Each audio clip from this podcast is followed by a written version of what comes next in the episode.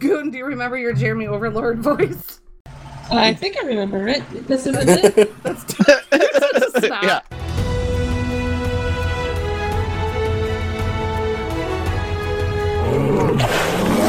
Hey y'all, can I mix my T-Rex with your T-Rex and make some purdy babies? I am so addicted to picking up poop, you don't even know.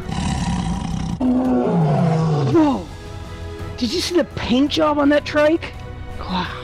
fresh spawns, veteran tamers, and all survivors in between. We'd like to welcome you to Rated Ark, the Ark Survival Evolved podcast.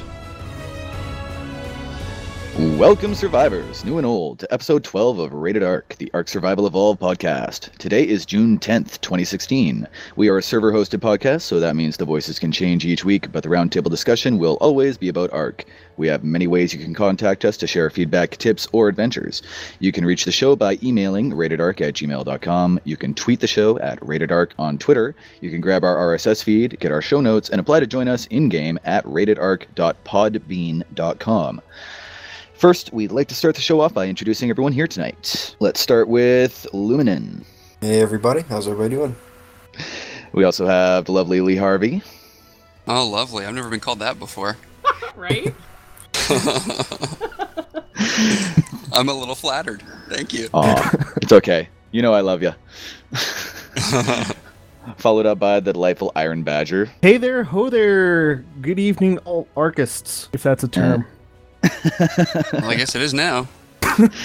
Going on the internet, it'll be there forever, right, Luminen? Ugh. Uh, Arcus, Arcanauts, Survivors, it all works.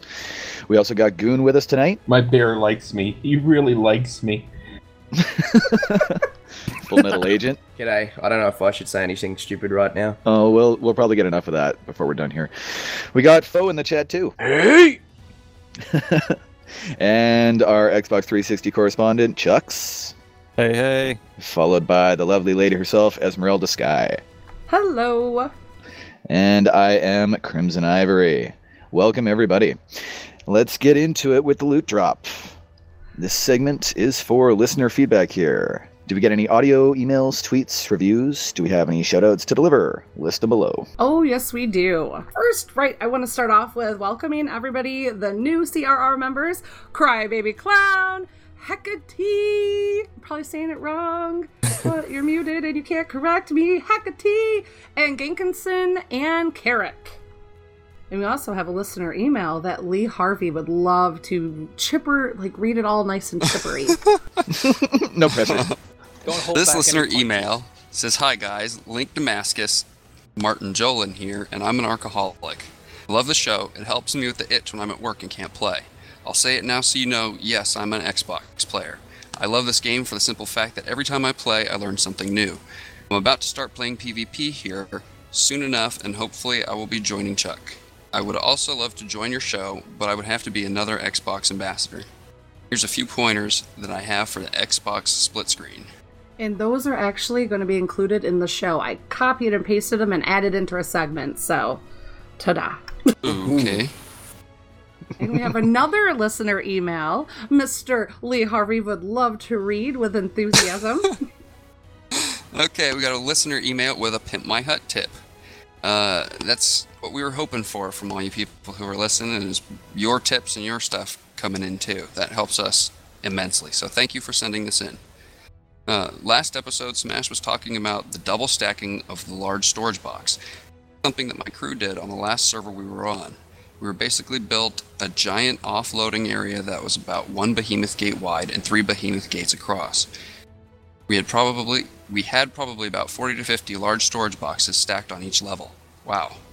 Before we built, I had the idea that I wanted our crafting area to be directly behind the rows of boxes which we implemented. One thing became an annoyance, and that was accessing both the upper and lower rows of storage boxes from the back side. It meant building extra ceilings and a ramp to get up to the upper row, since the storage box was smaller than the ceiling tile. You could only place it near the edge of one side of the ceiling tile, and thus it was accessible only from one side on the bottom. Enter the little used catwalk. Instead of building ceiling tiles above the lower row, we built an extended catwalk and placed the upper row storage boxes on the catwalk. Problem solved. Now all the storage boxes are accessible from the ground floor from both sides. Great show. Love listening to it. The Deep Fryer. private, ser- private server for the moment, but may need one. May need a new one in a couple of months. I thought that was a really cool spin on what Smash was talking about last week because I would have never thought. And he and it was true. It's pretty much the little used catwalk. Because do you guys really ever use the catwalk? Well, I've been trying to find a use for for it. I love the catwalk. yeah, I've used them, but I never would have thought you could put anything on them like that. Right. I would have assumed you couldn't. That's what I use them for. I use them for like shelving. Wow. See, I should have. Yeah, I should hang out and hmm. Destroy your living quarters more often. So. Stay away from my plant life. They're uh, they're really good for building turrets on top of too. Yeah, definitely. That Get is a wider like angle to shoot at. Downwards. Yeah. Makes sense. Sort of like uh, uh, the tip uh, we had a few episodes ago about putting the uh, plant boxes on the edges of walls so that they can aim down. Yeah, same thing. awesome. I had some tweets that I had a brain fart and totally forgot to add, but that's okay because I have my phone right here. Um, I wanted to. I wanted to give a shout out to Dynasty at Dynasty3. He tweeted us and said, I am an ARK at Survive the ARK addict. There, I said it. Also, loving the podcast at Rated ARK. So thank you so much for that shout out. That is awesome. Yeah. And That is cool. I Next time, send right? the picture though. Next time, send the picture. Oh, if you were on Twitter, dude, they have pictures, okay? It's called avatars. Next time, send the picture. Don't forget the jelly. Oh, yes. And the hoagie and the up. tidy whiteys. This is quickly turning into a different kind of show. Just quickly. quickly. Uh, Martin Jolin at Link Damascus also tweeted us and said, Hi, all new listeners, and love the show. Do you have Xbox server? Me and my wife would love to join you. So, um, I think that might be the direction we point everybody to is Mr. Chucks and Mr. Iron Badger. So Hey, that guy sent us an email and yeah, a tweet. and a tweet. That yes, ab- I've- absolutely. I've actually been playing with him for about the last four days. I thought so. I thought that's the that's the Mr. Link that I was like, hey guys, Cool. awesome. We're like building a fan base. Yeah, building a family. yeah. Oh, family. and an, an arc an arcly. Uh, we have Skull Miner at a lot of numbers and letters that make quite don't make sense. Mr. Skull Miner, I do encourage you to make something cool instead of um, A485 EBC5B650404 at Rated Ark. Hey, been been listening to the podcast, really enjoy it. It's lots of good advice and entertainment. Keep up the good work. So thank you, Skull Miner. And from one tweeter person who's lived on Twitter Twitter for like five years now. Man, have fun with that at that Twitter account that you can uh, rock out. You probably can get Skull Miner. So, also Mr. Anthony at Pathanaxo said, Great episode 10. Really enjoyed the variety of topics. Keep up the great work. Gives me something to listen to at work. You know, that is the main thing. If anything, as a podcaster, I'm like, hell yeah, we get to help us so many people get through drudgery at work. Oh, So- I listen to tons of podcasts at work. Right? Yeah. Me too. Me too. Gets me That's through the the day. reason I listen to That's this one. basically what work is for now, right? I mean, just to listen to podcasts. Yes. Gotta do something with your brain, you know? Yeah, absolutely. So we also have some Twitter love. Thanks for the retweets, Mr. Jeff Jarman and Gary Teal. We appreciate that as well. And all the great feedback. So thank you, everybody. And now I think it is time to move into our very, very favorite part of the show, Fresh from the Forge, where we cover ARK news and all that nice, juicy stuff that Wildcard throws at us. And this week we have our ARK Digest, our Q&A with the world-renowned lead designer, Jeremy Jeremy Stieglitz. And he's also the lead programmer and the co-creative director and and the co-founder studio for Wild Card and all that jazz. And um, that is going to be read by our Jeremy Overlord Goon. And stepping in for our survivors this week, we have our very own Full Metal Agent. Hello. So, all right, Full Metal is going to get started with reading the survivor questions, and Mr. Jeremy will be reading the answers. Survivor Dino Fusion asks, will you be planning to bring an underwater boss that you had to fight uh, with scuba suit and megalodons and sea creatures? In a matter of speaking. Well, Nice there and you simple. have it. Good old Jeremy Short and sweet. Overlord. Survivor Fantastic Guy 1 asks Can we expect to see, or should I say hear, more ambience in the game for better immersion, crickets, waves, seagulls, and the coast, etc.? By the coast, etc. Yes, the ambient sounds are going to get a serious path by our great new audio designer, Stephen Baker. One thing I never realized, like, um, that kind of annoys me in the game is that you can hear all the seagulls on the beach, but there are never any seagulls around. Right. Totally it. Not While yet. they were- They're in the dossier. Right, and while they were say while we were reading that, I'm thinking, does this this guy must play an Xbox because we've had seagulls for a very long time now on the on Yeah, PC. I'm, I'm actually listening to the crickets in game right now. So Well, I hope the Yeah, new sound guy isn't the same one who made the um, hunger sounds, because the, the uh, new hunger sounds are. I hate them. I agree. Well, they sound more like you're constipated than hungry. Yeah.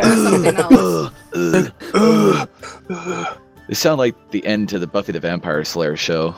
When I'm hungry, I don't sound like that. right? I sound like I'm hungry. Give me some food. Yeah. you know, it'd be cool though is if they did get like stomach rumbling sounds. Yeah, definitely better than the weird, creepy moaning that goes on when you were craving some berries. Yeah, maybe we'll get lucky and they'll be as realistic as the pooping sounds. Yes. See, they need some variety to the pooping sounds. Because what if I'm not eating berries? Because that sounds like a berry poop. you know, so if I'm not Sounds eating like berries, if I'm just having prime, it should be a more of a solid sounding effect. You know, Sounds like you're dropping road apples.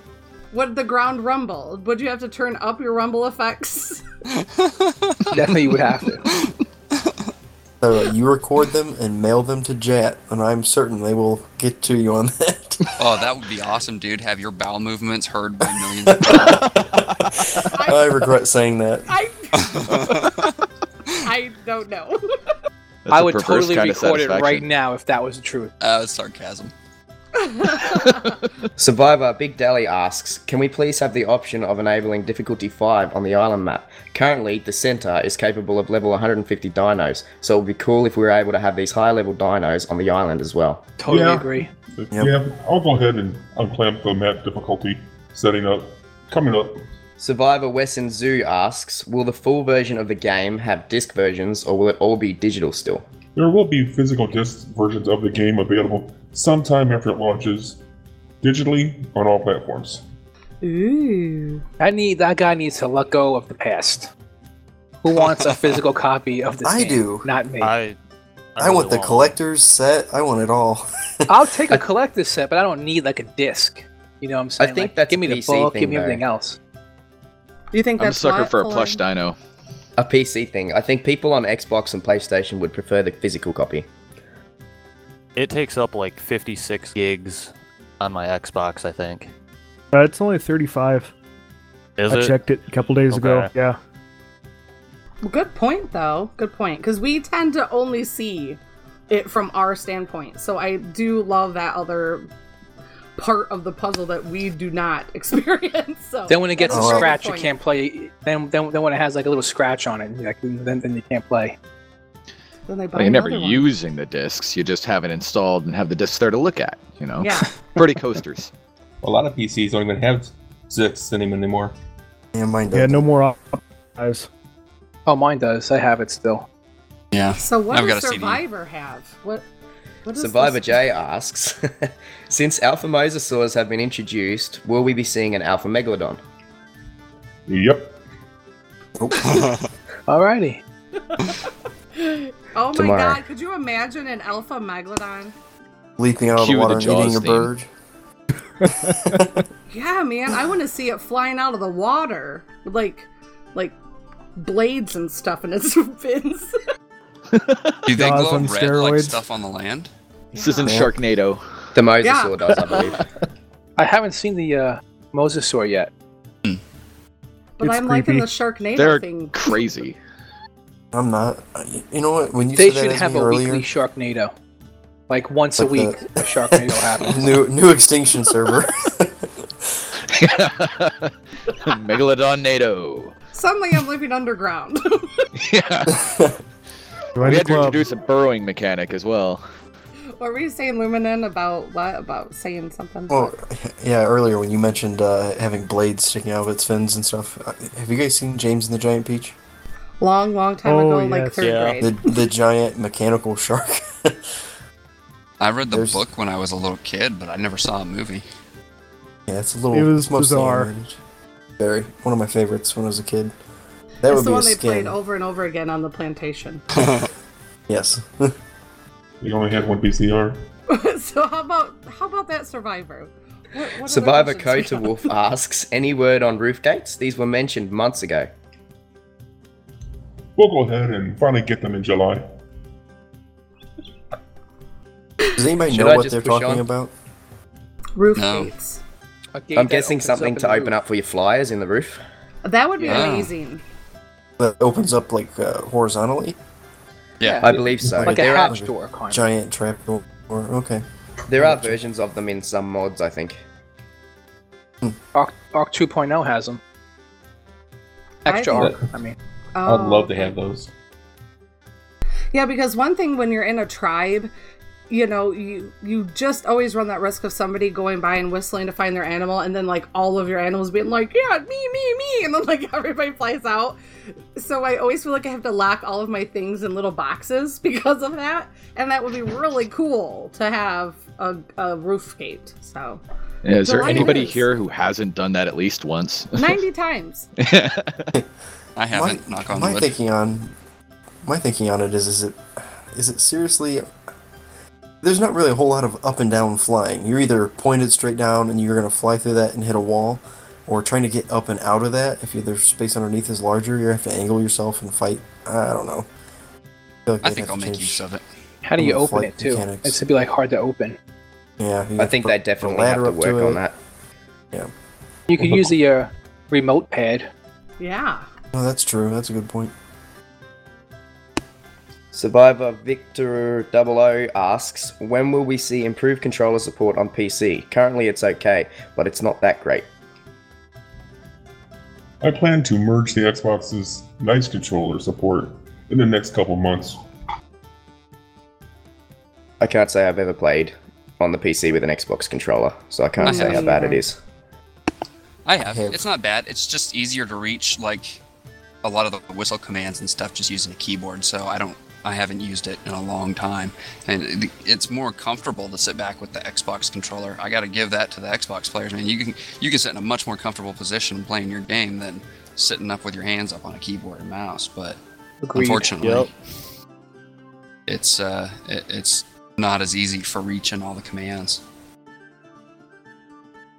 Iron Badger's like, yeah, I'm I'm recording this laying down right now. exactly. Um, I'm actually Basically. laying on my couch.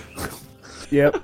I'm like chilled out in my bed with all my pillows. So yeah. I'm in my neighbor's bed right now. oh boy is it a bear That's a whole different story. oh my god. Moving on to our next survivor question. no Survivor Survivor Midnight Lady asks, what's the plan? that's what i skipped maybe we should skip this one because foe Hey, hey. Isn't that his neighbor's name? What's the plan for a water dino upload capability?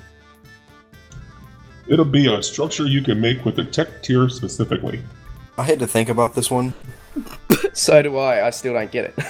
I'm still thinking Well, about I- Midnight Lady, so I think it means So I to tried- upload it from one server to another. I Right. thought that's And what originally- the obelisk was for. right Yeah. but don't you have to take the animal to the obelisk to do that They could Yeah, just and how you gonna increase take a- the range.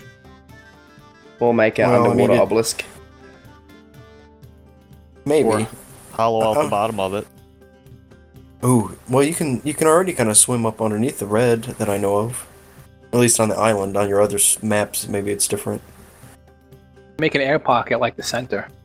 Maps have. Yeah. Yeah. Or have a cave that goes underground network of cave. Oh, I, no, I was. never mind. I've or run out give all of our water dinos flying capabilities, and they'll just fly, I like it. right? Let's Or- move Flying piranhas Midnight are so fun. Or allow us to have flying aircraft like the dino barges or the the rafts, but now we have air rafts, Oh, what about a hand glider? Hand glider. Like some kind of like primitive Paper hang glider. airplanes that we hook to our. Sorry, no, but I do I like the recall idea of zeppelins though. on that idea, Foe. I do recall a tweet earlier this week from Jeremy talking about um, people flying. Cool. Somebody mentioned squirrels, and he was like, "Oh yeah, uh, player flying is going to be." I don't know. He mentioned something about it. I have to dig to find it. Yeah, I read that one too. Did anyone catch that uh, new Dino dossier release today? Oh, I think I saw it. It's the new, the new flyer that looks like the Pteranodon that I can't remember the Oh. name of. That one, I think, by the I read the dossier and they said um, it says that it can grip to walls and trees and things, Yes. and the riders can actually shoot from it once they've gripped to a tree. That it is has a two-rider saddle. It has a two-rider saddle specifically for having someone to shoot off the back of it, and it can also strafe to the left and the right. It said. Not only can it hover, like in one spot, like specifically, like almost everything already can, but it can properly hover. It says and strafe to the left and the right. So it's supposed to be maneuverable and better at combat at the expense of weight and uh, speed, I believe. Tapara, Tapejara, maybe. That's with the pin on its head, right? Yeah. And that's how they uh, justify the uh, higher maneuverability. and then it was also talked about with the addition of the redwoods that this bird would be really awesome. 'Cause it could, like, I think that's, I believe that's specifically why they uh, intro, uh, why they introduced it. Yeah. Because that's when I started seeing the most talk about it, but I don't know if it made it into our show notes. But I yep. got it. I'm gonna stick it under taming pin. Oh, go for it. Yeah, we can always save it for next week too, or when we have more information for it. Yeah. So how about that next survivor question? Survivor Mistalius asks, can private servers get an INI setting to increase slash discre- uh, decrease how fast cooking slash smelting structures output finished products? Question mark. Yeah, I'll go ahead and expose a crafting speed multiplier to the servers, just as we did in Survival of the Fittest. All right. Is that something that you guys are pro? Yay! That's I don't know. Anything you can change is good in my opinion. Yeah. Yeah, More are- Mm-hmm. Survivor. And easy options. Sorry. You're right. Survivor I am 7 Oxic asks, can we please get server settings on Xbox to allow never force dismount flying, basically allowing safe flights around in caves? Yes, the new game server options will be added to the Xbox version soon. So, Xbox people, what is this a thing? Is this a problem? Like, do you guys go, oh, I jumped off my bird in a cave? Like, uh, Yes. okay. I don't take them into. I don't think that's like what they say when, when it happens. it's more like That- screaming that's and you know Crying. crying and yelling Throwing at couch stuff. mattresses at people. Like, oh my god, I fell off in a That's cave. called a futon, Esme. A futon. I actually had this happen to me earlier today, and it's a pain in the neck. I was retrieving artifacts from caves, and I had that happen. So, what is it differently? Because, like, we don't have that option. Like, to. To, I, well, I guess never force dismount. Like, is that just meaning like birds not allowed in caves force dismount, or like you hitting the wrong button and dismounting? I think no, the caves are still really buggy as far oh. as Oh. like the Xbox version go. Like I think that's still one of the bigger complaints for the Xbox version of the game. Okay. what, like 'cause- bug happens and it kicks you off your bird or something? Yeah. exactly. And but his okay. answer made it sound like it wasn't really a bug because he was like, new game server options will be added. So I was kind of. Well, that's our, what I was our, confused about. Our PC servers have the option to disallow flying in caves, so maybe that's what he's talking about. Right, that's like what maybe I kinda Xbox doesn't wonder. already have that. I don't know. No, we don't. Okay, that's what I was kind of picking up on. Like, it must be a server by server thing, like it is for us PC players that have private servers. Right. We can click a little box and be like, no birds for you. Right. So that would be so you guys would be pro bird, but even if it was pro bird in the cave, you really they're still buggy. Yeah. Yes. Okay. I mean, I don't even necessarily need to fly, but just to take my bird into the cave so it's not sitting outside. But can't even do that without getting kicked off. Oh wow, yeah, that would suck. Agreed. Survivor Sicko0803 asks, can we get a dino lifespan so dinos can die because of their age? Also, this should slash must be a server option to activate or deactivate and set the length and or how fast it gets aged. That's an amusing idea as a server option. Well, maybe best left to a mod or a TC, however, where it would be not particularly difficult to do. Is that something you guys would be for, being able to have your dinos age and die? Not unless we can age and die. Otherwise, Yeah, it not kind of really. defeats the purpose. It would yeah, be cool considering considering that they're supposed to have lived, you know, for like over a hundred years, it kind of seems to defeat the point. And what Well, were you saying, Chuck? Uh, it, w- it would make for a different experience for the PvP playing. Yeah. I see. if they didn't just die and their stats uh, detrimented, decayed over time or something like that, then it would be more of an actual mechanic. Yeah. I mean, you would just hatch a lot more dinos then. If you were a True. breeder. You would breed more, but you would have to breed if you know Right. if these things are to be dying on you. And Luminen, what were you gonna say? honestly, when I read this, it kind of made me a little mad. This was another one of those things where I, I don't know about the dying bit, but when they came out with the breeding phase two, and they said that they were going to have life cycles, I assumed that this was included. Like you could have elder dinosaurs. You have babies, you have juveniles, and you have adults. Why not? Why not have like a elder who is um, maybe twenty percent larger than an adult, whose you know stats start out really good, but you know over weeks slowly detriment to the point where you put them down and use them as food because that's all they're good for. this is like, like I don't know. They they put this stuff into the game, and then I go, "Did you really think about what you did?" Because there's Sorry, you're missing a lot Sunflower, we're gonna have to eat you. Well, Um, seriously though, I thought this is where they were going with this, and then he's all like, "Oh, that's interesting." I'm like, "What do you mean?" But could you Uh, imagine this kind of feature being on an official server where it takes you up to three to four hours to tame a Doedicurus, and then in three weeks that thing is gone because it died from age? Yeah.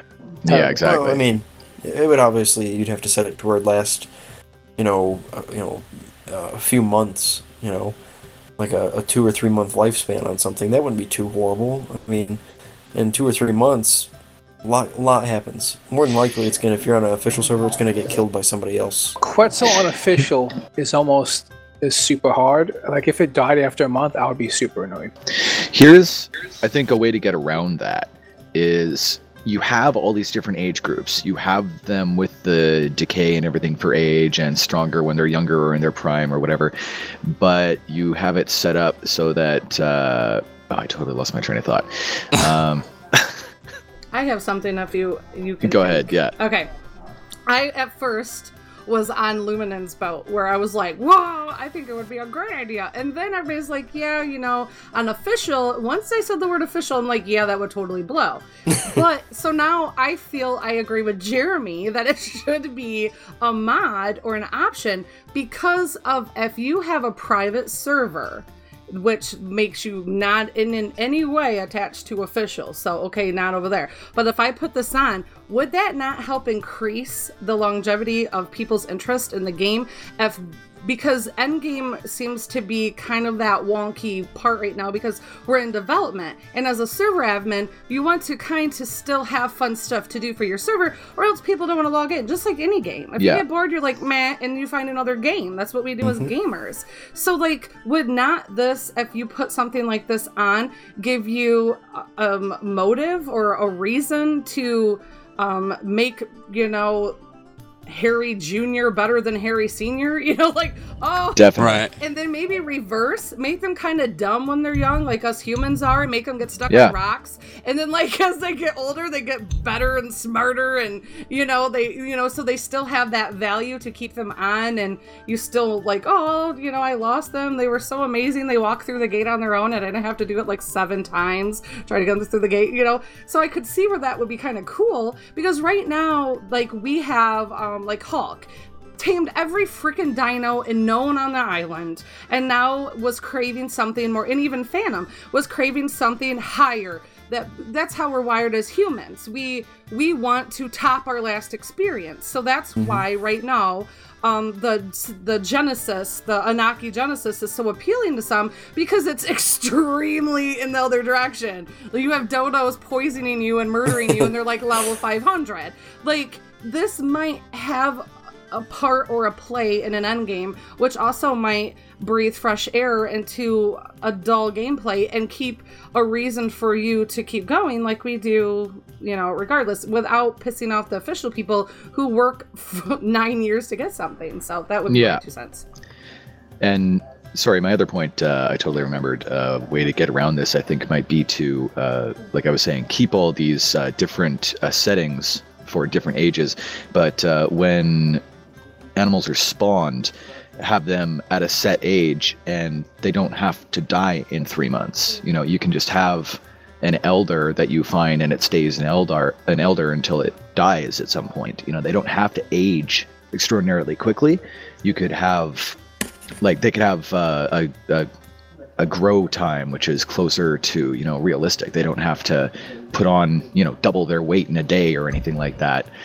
They could stay at the same age for a long time then you'd have just a range of ages throughout your animal stable instead of having all these animals that are like continually dying over and over and having to replace them all the time. So you can go either way in that they're different and provide more variety based on their age, or you can go that they provide more variety based on having to replace them more often because they keep dying. Depends on which way you want to go with it. Yep. I mean, that was kind of my second string of thought. I've been thinking about this all week since having read it, and I was trying to come up with solutions and um, different ways it could work. I don't think it should be a mod, because then you have these people who like playing on official because it's harder, it takes longer to do things. Who, why should they have to now go find a private server that has this mod on it that they want? You know, do like they have the they have the extinction servers and they have the uh, the primitive plus servers. Create another. so How hard can it be? They've done it several times, and I, I find it funny, Esme, that you talk about them getting smarter as they get older, because I, I think I saw a tweet that a few of the Xbox servers had issues this week where um, when a new animal would spawn in, it wouldn't the AI wasn't working, so it would just stand there stupidly. yep. That's hilarious, honestly. As 'Cause long that's as when my extent- stego gets old, it has a big, long, grey, wispy goatee. yeah. I would have been taming everything if that happened. Now, would they have to make a mod for like a dino nursing home? That would be awesome, and I would be for it. Dino diapers? They already have that. It's called the food trough. oh, I'd like to put some dino diapers on my old dinos. aw. maybe that's in the Pimp My Dino mod, you know, maybe. My dino got diabetes. You're welcome what do to I that. do? What do I do Oh, don't don't you dare dino? give them ideas for diseases. Shh. Moving on to our next survivor question. Survivor Raffello asks, with the ind- introduction of RPG elements as far as damage indicators, will there be RPG elements built into the gear such as increased to ranged damage? It's been tempting whether or not to introduce such buffs from gear. I've generally tried to stay away from that since it's very abstract, but maybe is worth exploring. We'll further consider it. I would like to see it. Get like a helmet that gives you more speed, Well, I mean, stuff like that. There's that, uh, um, what is it? Tech tactical gear mod or tech tactical armor. I mean, that I kind of would- covers that. Yeah, that's true. Without that, though, uh, you could. I would like it more if it was uh, related to the actual things that might help you, like boots and stuff that make you go faster. You know, a helmet that I don't know helps you see better in combat or something, gives you better visibility. You know, things that are slightly related to what they're actually the gear that they're actually giving you for it, right? Yeah, I support that. I just want to be able to improve my gear. You know, I want to be able to take it over to the smithy and throw some materials in there and freaking raise it from, say, uh, you know, primitive to apprentice, and then go grab some more materials and stuff and acquire the proper level and come back and raise it again and eventually be able to improve so you're not relying on drops all the time. That is amazingly That should be Yeah, a that would be skill you should have to learn and like waste Engram points to Well, you, to or learn just it put and points into upgrade crafting it. speed. Yeah. Change the name of crafting speed to something else, and then just make that tied to it. You know, Crafting so the Yeah, higher your a good crafting ability is, the better stuff you can improve. Just make a crafting skill and have it cover both speed and you know the actual Quality. improvements, Quality, yeah, quality yeah. of Yeah, the exactly. things you're building. Now, see, that's something else that I just assumed that's what they were going with. Uh, it seems like I may have read a tweet or something like that where they were kind of agreeing that that was the end game, that was what they were eventually going to introduce. But I don't, I may have just came up with that in my head. Who knows? Well, I It hope they wouldn't- do because I thought that for a long time. Like, why can't I improve stuff? I've just got to rely on drops. it should be like a lot of points. So like you really have to sacrifice to be able to make that like top notch gear. to, Like sell oh yeah, it. you'd have to have like Be a uh, trader or whatever. 100 or something to be able to get to apprentice, and it only go, go up maybe like two and a half percent each time. Yeah, it should be like a real. You should really have to sacrifice a lot of points to make it powerful. But doesn't that defeat the purpose of going from cloth to leather to metal, to even up to riot gear? Well, they No, this will allow you to make like higher level riot gear or like higher level cloth. Exactly. Like a ascendant versus Exactly, like you Whatever could make one of the lower ascendant ones are. flak or whatever if you have enough. But when you wanted to make it just your highest gear, that you could do that too. Well, yes, but you want to make the highest level gear that you can make of a higher quality, right? Right. And the the different gear also has different bonuses as far as environmental resistances too. I mean, you got to remember fur armor is really good for the cold. Ghillie armor is really good for hot. Uh, riot gear provides a whole bunch of protection and torpor resistance, but it hardly gives you any environmental resistance. Whereas flak armor gives you almost as good, you know, damage resistance, but a lot better, relatively, environmental resistances. So each armor That's has good to its know. own niche that it fills, just so you can still wear whatever you need to wear for the environment, and then be able to improve it to, you know, ascendant level eventually. You want to put the points into the skill. I have something to add. I I loved your idea of adding the gear like to the smithy and doing all that jazz. But what if we flipped the script and made it a recipe that you made in your cooking pot and like a layer, like you could apply like bug repellent or uh, some sort of something, like maybe an insulative, time sensitive layer to your gear. That would be cool. Hold on while I paint a layer of master crafting onto this vest. yeah, I think Not it would that, be a good like, addition maybe- to it. I think like maybe torpor resistance for 60 minutes or maybe That would be bug cool. repellent for x amount of minutes or yeah, you like know, enchantments. Yeah. yeah and you find these recipes in the world and you're still it's still like because we don't have to learn those recipes in our engrams so that might be a way to kind of still utilize the whole farming aspect but still incorporating it in with our gear you know and Hey, why can't we do sensitive- both? Well, How do you say because- leech repellent? yeah, see, leech Yep. repellent. Thank mm-hmm. you. Luminen just signed on. He's going to be one of my biggest supporters. He's like buying stock as we speak. So, you know what I mean? Like, that's what, because I think in Lee's way, like, it's almost like it's a done deal. Like, oh, if you don't die and lose your stuff, you never have to revisit that piece of gear again. So, the likelihood of you, you know, continuing that end game, you know, thing, it's like, oh, I already did all of my gear, but with you know, if you add on something it has that time some time sensitive thing, you could actually turn it into a business. You'd have repeat purchasers, you'd have repeat applications needed, you'd have a reason and a purpose. I guess that's the way I'm looking at it. the longevity, but also a I don't see why you compromise can't and do both. functionality. What's that? I don't see why you can't do both though. You could. I mean, improve it up to whatever level you can improve it to, and then like like you said, have these uh, recipes that you can create stuff and apply it to the armor, and it's Yeah, time that. sensitive, so it runs off. So you may have uh, an ascendant flak chest piece, and you want to go into a cave. So you take it to your cooking pot and you throw on the bug repellent mix recipe that you found, and it's good for the next 15, 20 minutes while you're in that cave. Yeah, that would make the most sense. I like that because I'm all about not having to have people fight over engrams again because as a private server admin when you add and folk can attest to this like we you have to screw around with so many engrams the more if you add a mod and it needs this engram for this like you're asking a lot of the people that are on your server to you know i would just want to hand out mind wipes to everybody and be like hey you know go back to the drawing board so you Yeah. don't have to keep screwing around with engrams you know That- so I, I that's why i like the recipe idea so we don't have to mucky the waters of the engrams from my standpoint personally Good point. Oh, I don't, I don't think it would be in addition to the Engrams. I think it's just a skill, you know, just part of the skills for as far as improvement goes. You know, Okay, like, that works. I mean, have the yeah. crafting skill, like we were saying, and you improve the crafting skill, and then when you take your stuff to the smithy, you're not building something new. You're just improving something you've already got. So you don't need an Engram. It'll just you take it there, and it'll have your list of how many of each material you need to improve it to the next level. Alrighty. I sound like Jeremy. I've given this okay. a lot of thought. Okay, I will implement this next week.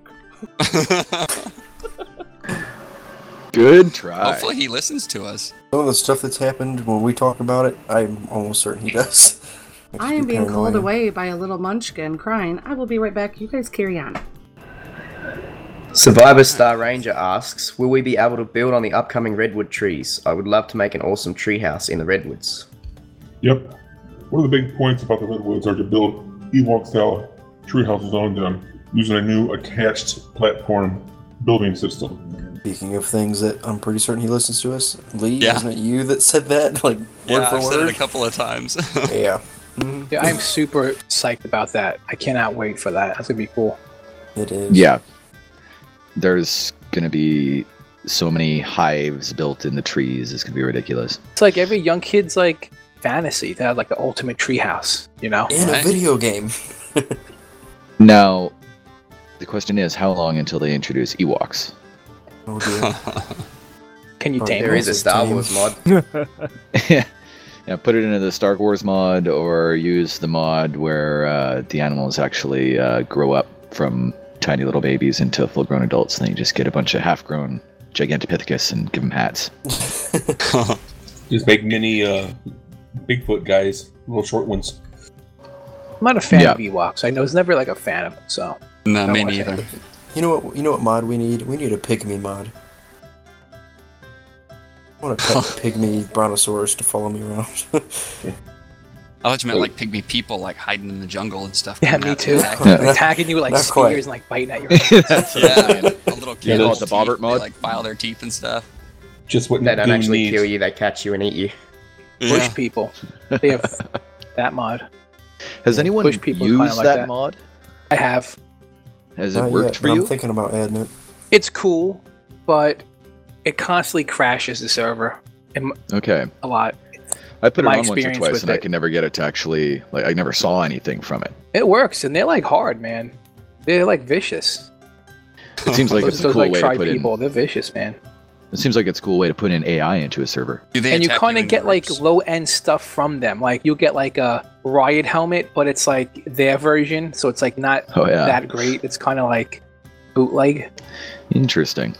That's the uh, Bush Peoples mod for anybody who's interested. I think it's up to version four now or something like that. Yeah. Survivor Drake69 asks, "Is it possible to change the building indicator systems? Sometimes it's really uh, too bright on the terrain to see even when you place your structures. This results in many resources being a waste. Maybe an idea have like a brightness function or other colors for placing structures." Yeah, I'll make some options to affect this. About time. I can't say I have any problems with this. I just twinkle with the um, the gamma. Yeah, me Yeah, too. but sometimes I was trying to place something yesterday and I was out in K, and it didn't matter which way I turned. I had glare off the water, and it would pass through the green floaty thing, and I could not see where I was trying to place this thing. An official, you can't mess with that. The Yeah. gamma. So. If you have an Nvidia video card, you can. Oh, really? That's cool. Yeah, you just right click on your desktop and open the NVIDIA properties, and then you can change the gamma of whatever monitor you like. Survivor Shock Samurai asks Since we have a scuba suit, suit for oceans, fursuit for the north, and ghillie suit for the swamp, could we have a squirrel suit for gliding through the sky? There will be some player-based limited flight capabilities coming up. Yeah, I knew I saw something there it was. about That was the question right there. Yeah. That's cool. That'll be fun off the volcano. Yeah, I think you're right, Fo. I think hang gliding is probably. That's what I think it's going to be. Yeah, something like that. Or And what you about will those, have like those Ewok wing things while you're in your Ewok village. Yeah. Well, what about those suits that uh like skydivers use? They open their arms and legs and they got the flaps in between them. And those like Right, the I've squirrel suits. Right, that's what I was thinking. That's what I was thinking too. One of those suits jump off and just kind of glide down to get low enough to use your parachute. I was gonna say I, I do like the hang gliding thing as like a pre level thirty five. You can't get a flyer or saddle yet. You know, you make a little hang glider and it kind of helps you get you around a little. Yeah. All right, shoot. Survivor Kimsey asks, any chance you might include a server option to disable the markers for the biome changes? I assume you are going to, s- uh, they are going to stay until the next patch, and if possible, it'd be great not having them for another three weeks. Uh, we'll make a client option next week. You're just stuck with them for two weeks. Survivor K1NZ Craft asks, is there a chance we can have a config setting to change what level you have to be uh, to be to access supply drops slash loot crates? Like changing white drops from level 3 to level 10, red drops from level 60 to 120. Yeah, we'll add that. That would drive me insane if I had to wait till level 120 to pick up a red drop. Cons- Considering you can't even hit level 120 yet in official, I don't know what mod they're running. Then again, no they kidding. probably want it to work the other way too. Yeah, yeah. Survivor Stage 53 asks, I know it was said you could do this, but could Plant X get a wild creatures only feature? Yeah, I'll add wild creatures only, carnivores only, herbivores only, and some other targeting options for the turrets soon. Good. Oh, that'd be awesome. Yeah, Yep. that's been needed for a long time. Agreed. No more shooting, menus. you know, like like an Anki or something that, that like comes near your base, or like a something with like high health with those with those, with those plants to shoot forever. I guess until they killed it. If you're if you have it set to target them, but you know you're not you're not worried about Ankies coming to Exactly. Your base, I want you know? Carnos only. That'd be great. Right. I wish you could just set it to flyers only, because in my place I don't really want to aggro all of the Brontos around me, but I'd like it to try and take out the Argies that try to kill all my other stuff. Right, that'd be great. Survivor JC Coy asks, Will we ever be able to toggle resource collecting? I'd like to use my bear and other herbies for battle sometimes, but if you're in some place like the forest, one to three clicks and you're burdened with berries or wood. Could there be a way to turn gathering on or off for your dinos? Isn't there Sounds- already? Sounds like a good idea. I'll make it happen. That's a fantastic idea. Not just a It good idea. should be a given. I don't know why it's not in there already, really.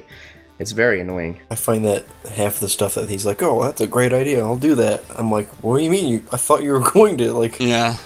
No. Yeah. I mean, you didn't think about that yet? Maybe I he's know. answering the questions to make people happy. That, that's I think that sometimes too. A lot of these things too, man, they're developing a huge game. So a lot of the stuff they may have So already thought about a long time ago. and- Yep. And just now being able to get around to putting it in because they've got so much other stuff they're working on. It's easy to overlook little things. Right. With all the time they're spending making the game, I highly doubt they've got any time to play it. Survivor Gamer Perfection asks, can we get the font on Ark SE, i.e., death notifications, resources gathered, etc., reduced in size so that it's more like the font in SotF, please? I'll add a slider to adjust your size. That's good. I've wanted that for a while too. Especially when you kill about 50 compies with your Giga. I know, huh?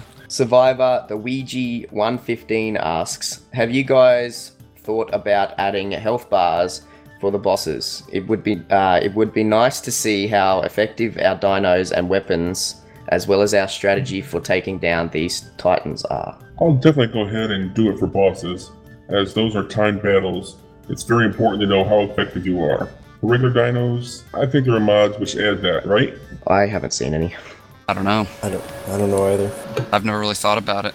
It Yeah. would be good to know how you're going though. Yeah. he has to kind of stop saying let mods do it because all these people that are on like official servers which is their main money maker you know Yeah, they those can't people use 'em. can't have mods so Yeah. like to say that is a little rude to like the millions of people that that like play on official you know Which are supposed to be the main core of the game. You'd think, exactly right? Survivor Mixit asks, just a thought.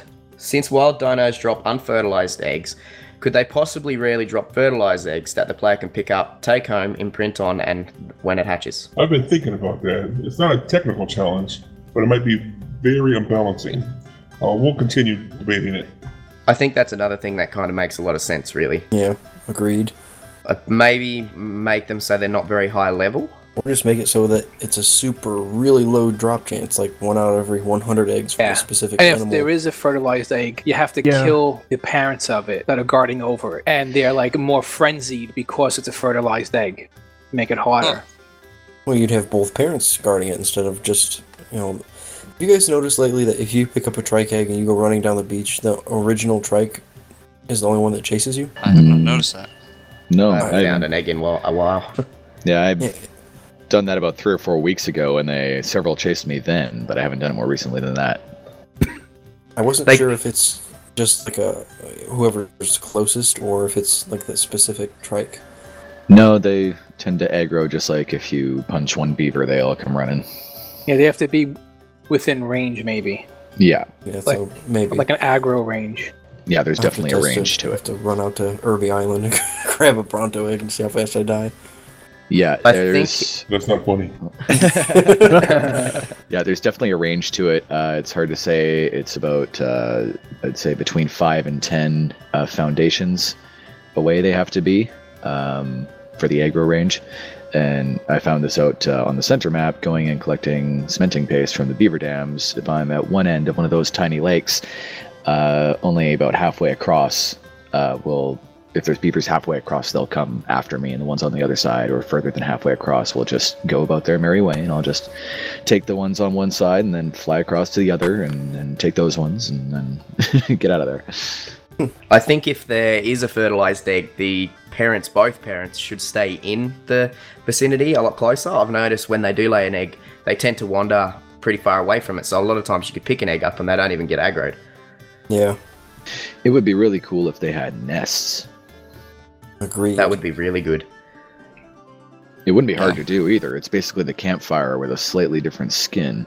You just have Yeah. the egg on top, and just have them stay, have at least one parent stay within a decent distance, and either keep the other one close or, you know, if they had herds, it'd be different instead of just having two parents, because that's how all these things traditionally survived. They didn't have two parents fending off the wild; they had a herd, right? right. Yeah. Exactly, yeah. Now you see there, Mr. Jeremy. It wasn't a technical challenge, but we're gonna make it one for you.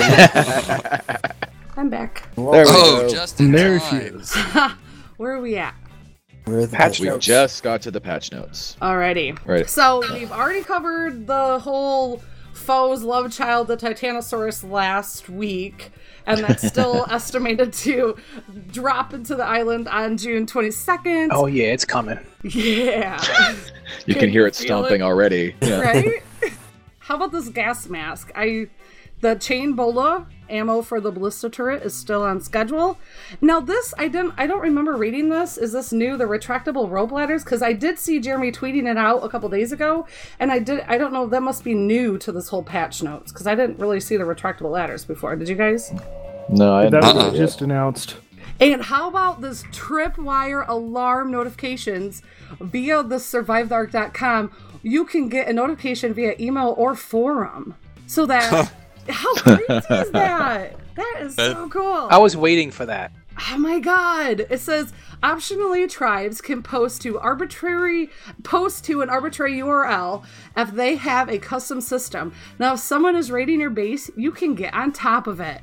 I thought this is groundbreaking cuz I don't know if you guys have heard of the Division game. They had some outside um, things that they had originally planned on before they launched their game and then they like axed it before it ever entered. And this kind of gives me a glimmer of hope. Like, how cool would it be to do stuff in game via your phone or um, any other whatever commands because they totally took it away. So with Ark reaching out and giving you notifications on in game, this like like gave new ah into the whole gaming world moving forward. Do you did you guys were were you familiar at all with like what the division had planned with their game? Are you familiar with that at all? Zero percent.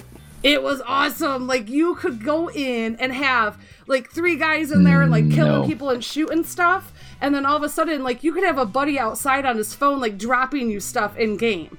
But they threw that out. But now with Ark giving you notifications that somebody is Oh. attacking your base, how awesome is that? Oh yeah, I heard about that. Yeah, Yeah, and they totally threw it out and then they launched the game. But to me, that like, would be excellent. Right, this is totally groundbreaking to me for a game that is an early access, offering out of game notifications for something that's going on in game. This is huge in my book. This is huge. I just want to see the look on my foreman's face when I tell him I got to go home because I got notified that my base is being attacked. Actually, yeah. that reminds me. I was thinking that at first too. Like, it's kind of torturous. You know, you're at work, you can't do nothing about it, and you know somebody's destroying your shit. Come on, boss. yeah, He's just gonna come think on, you boss. My had dinosaurs are dying. I can't go home. You just ate. Tell me ate some bad drive through and head to the bathroom and take care of business. Like send out alerts to all of your tribes people. That's the only thing I could think of. what were you gonna say? That's cool. Ryan? I like the idea, and you're right. It's really a cool idea that you they can notify you on your phone or on your email what's going on in a video game that you're not even accessing. Right. Uh, actually, there's already an app where you can ac- not only access but play a video game that's on console and PC right now, and that's the uh, Battlefield 4 Battlelog app. And uh, you can actually play in commander mode, overseeing the battlefield. This has been around since the beginning of Battlefield 4, or implemented shortly after. So I've used it. not I a- love it. Yeah, it's not a new Battlefield concept. It's actually been around for a while. Yes. I did not know you could do that in Battlefield. I've never heard of this Battlefield Yes. 4. It's a first-person shooter. Oh, Yeah, it's- so it's- similar to Division. Yeah. Yeah, it's EA and Dice's uh, like big series besides their uh, uh, sports games. But yeah, th- this has Yeah, been it's one of implemented the- for some time already. But you're in commander mode. Like, what does that mean? Uh, you have an over. You have a. It means that you're looking down on the map. Yeah. So you can just see, you can't really interact, or you can interact. You could tell squads where to go and what to do, and give them like uh, um, vehicles and stuff like that. Uh, so it's kind of like you, you're like home base for them. Oh, Yeah. okay.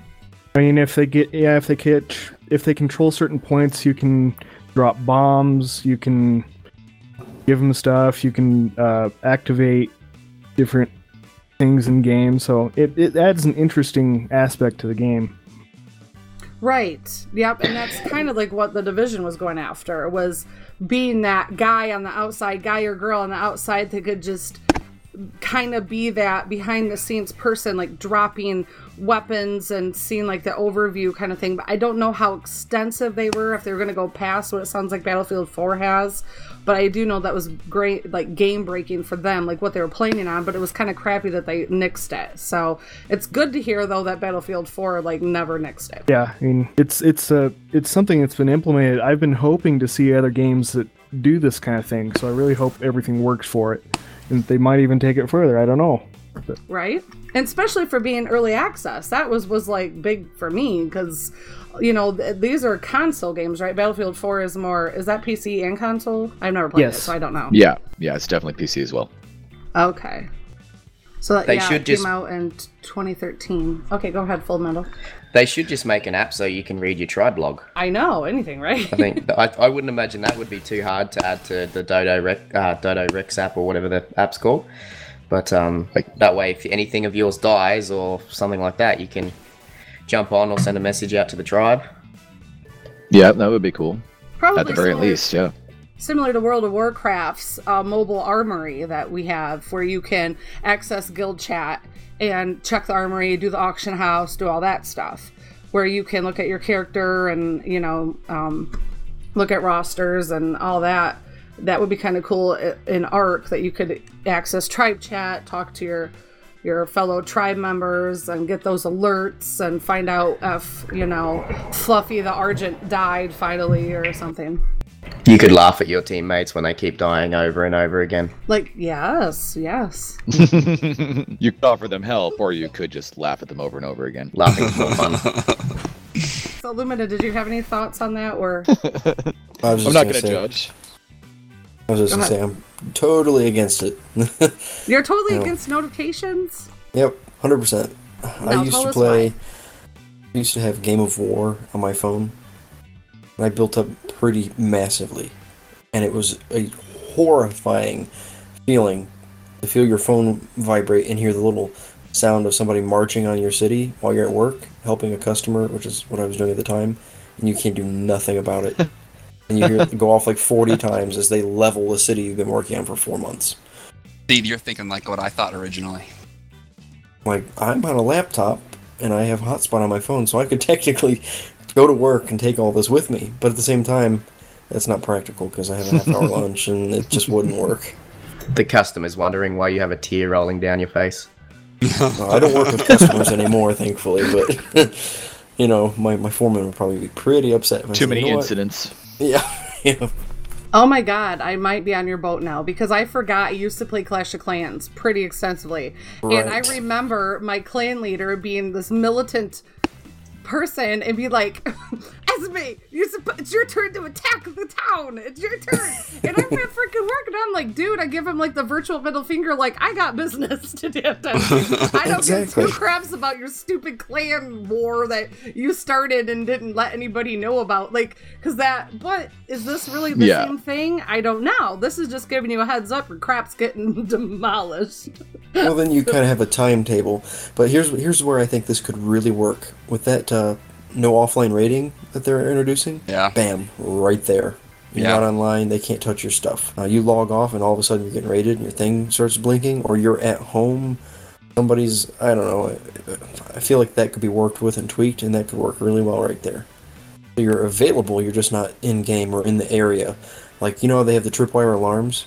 I would like for when somebody walks through the through those, and you're in game or uh, whatever, you're just somewhere far away, like across the island. Right? Currently, if they go off, it's just a noise, right? It's really loud. I have never had to do the. I've never gotten to the point where I had tripwires. Has anybody else in PvP? I haven't had them. Nope. We'll have Yeah, I've never we'll used to- them.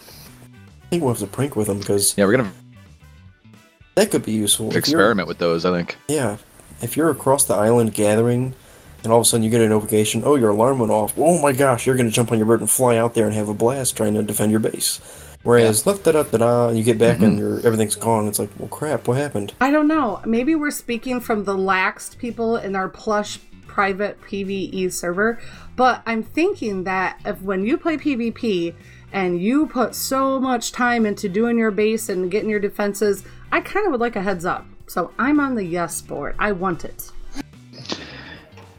Yeah, it's gonna those come in people. handy when yeah, it's gonna come in handy when you're hanging out and doing the dishes for an hour, and then you come back and log in, and all the work that you did that morning has been wiped out. You know. I'm sure if they did like put it in, they would make it so you could turn it like like off and on, so you don't Yeah. have to have it. You know. Right. Yep. Well, I mean, I'm for it as another option. I just, I don't want to get a notification while I'm, you know, uh, when I'm unable to. There should be like a, oh, Yeah. What's what's the setting on your phone? You can uh, do not disturb. Yeah, Uh, exactly. Just turn it between off. these hours. Yeah. Yeah. Don't terrify me. Well, yeah. Right. You can probably just go in and turn off the app. Right, because you're gonna give like all these lawsuits of the hot coffee spillers and the I'm sorry I yelled at Mrs. Johnson because my base is getting raided. It's their fault. yep. Yep, you're gonna hit those people. So. Don't worry, Mrs. Johnson, and we're gonna get you into that mortgage today. Oh my God, my dinos are dying. Your fault. I lost my job because I yelled at Miss Johnson. I'm gonna go pet a bison. I'll be right back. oh gosh. Moving on to more creatures. Speaking of bisons, more creatures. Um, yeah, they're oh fishing rods. That was the other thing I like was so they're adding f- in the further out stuff. They're adding um fishing Bobbert rods. It's likey. finally happening. I was like Bobbert likey. So how cool! I I'm, How is that not a thing already, though? I know, right? How, I've been wanting how are a lot of things while. not a thing? It's because it's in development. It's developing. That's why. Yeah, It's cooking. That it's is the answer. Yeah. We'll let That's them mod it. Right. Exactly the answer. Yeah. Yes. So Yeah. this Got is about six months. underwater dungeons, tech caves, ascension, game progression, boss wars, aquatic and amphibious mating life cycles, and directs a direct X12 mode for Windows 10. Ooh, and If they list that again, I'm gonna freak out. that direct Direct X10. That's been like since like for like months now. They're supposed to be putting that in. Don't you take this out on Mrs. Johnson, foe. You better lock it down. Let's tell Miss Johnson. Dear Give me my. He's direct gonna go find X10. Midnight Lady and just let her. Oh my lord!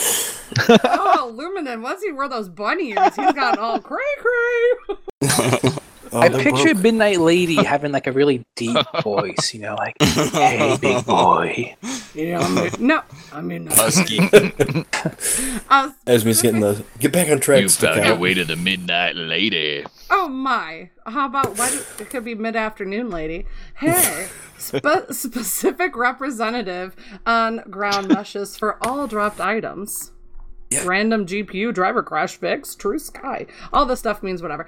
But now we have Xbox patch news for our sleeping Xbox correspondents, Chucks and Iron Badger.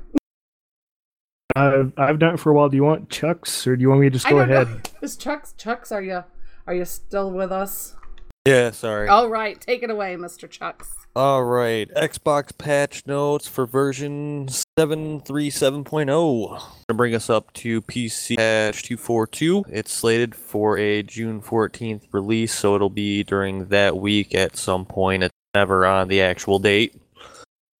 Uh, we got an approximate 15% client and server performance improvement.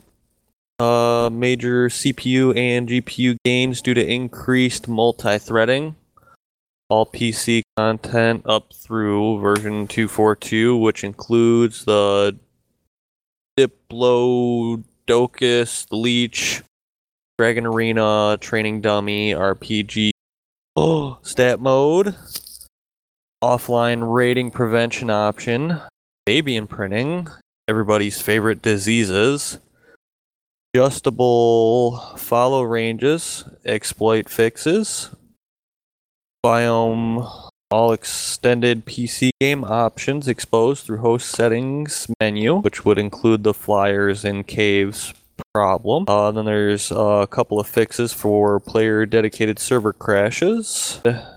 I believe we are getting the biome update with this one. Possibly the next one. I don't remember which way it was supposed to go. All the exciting stuff. Yeah. I think the real question everybody wants answered is when is it coming out on PlayStation 4? Ooh. I heard it fired. I've kept a close eye on it, and Survival of the Fittest is still slated for a uh, July uh, rollout, but full game still unknown. Probably PlayStation, I don't think fall. do much of the beta or alpha games. No. Not I think really. there's been one or two, but apart from that, you know, it's a bit hard to get into their program. They want finished products. Yeah, see, I heard that PlayStation was getting the survival of the fittest mode, and that was it. I don't think they were getting part of the beta game. I read that they were going to get the finished game. Yeah, they'll oh. get the finish game. Yeah, yeah. I'm talking until the full release, though. I think they're only getting the survival of the fittest. Okay.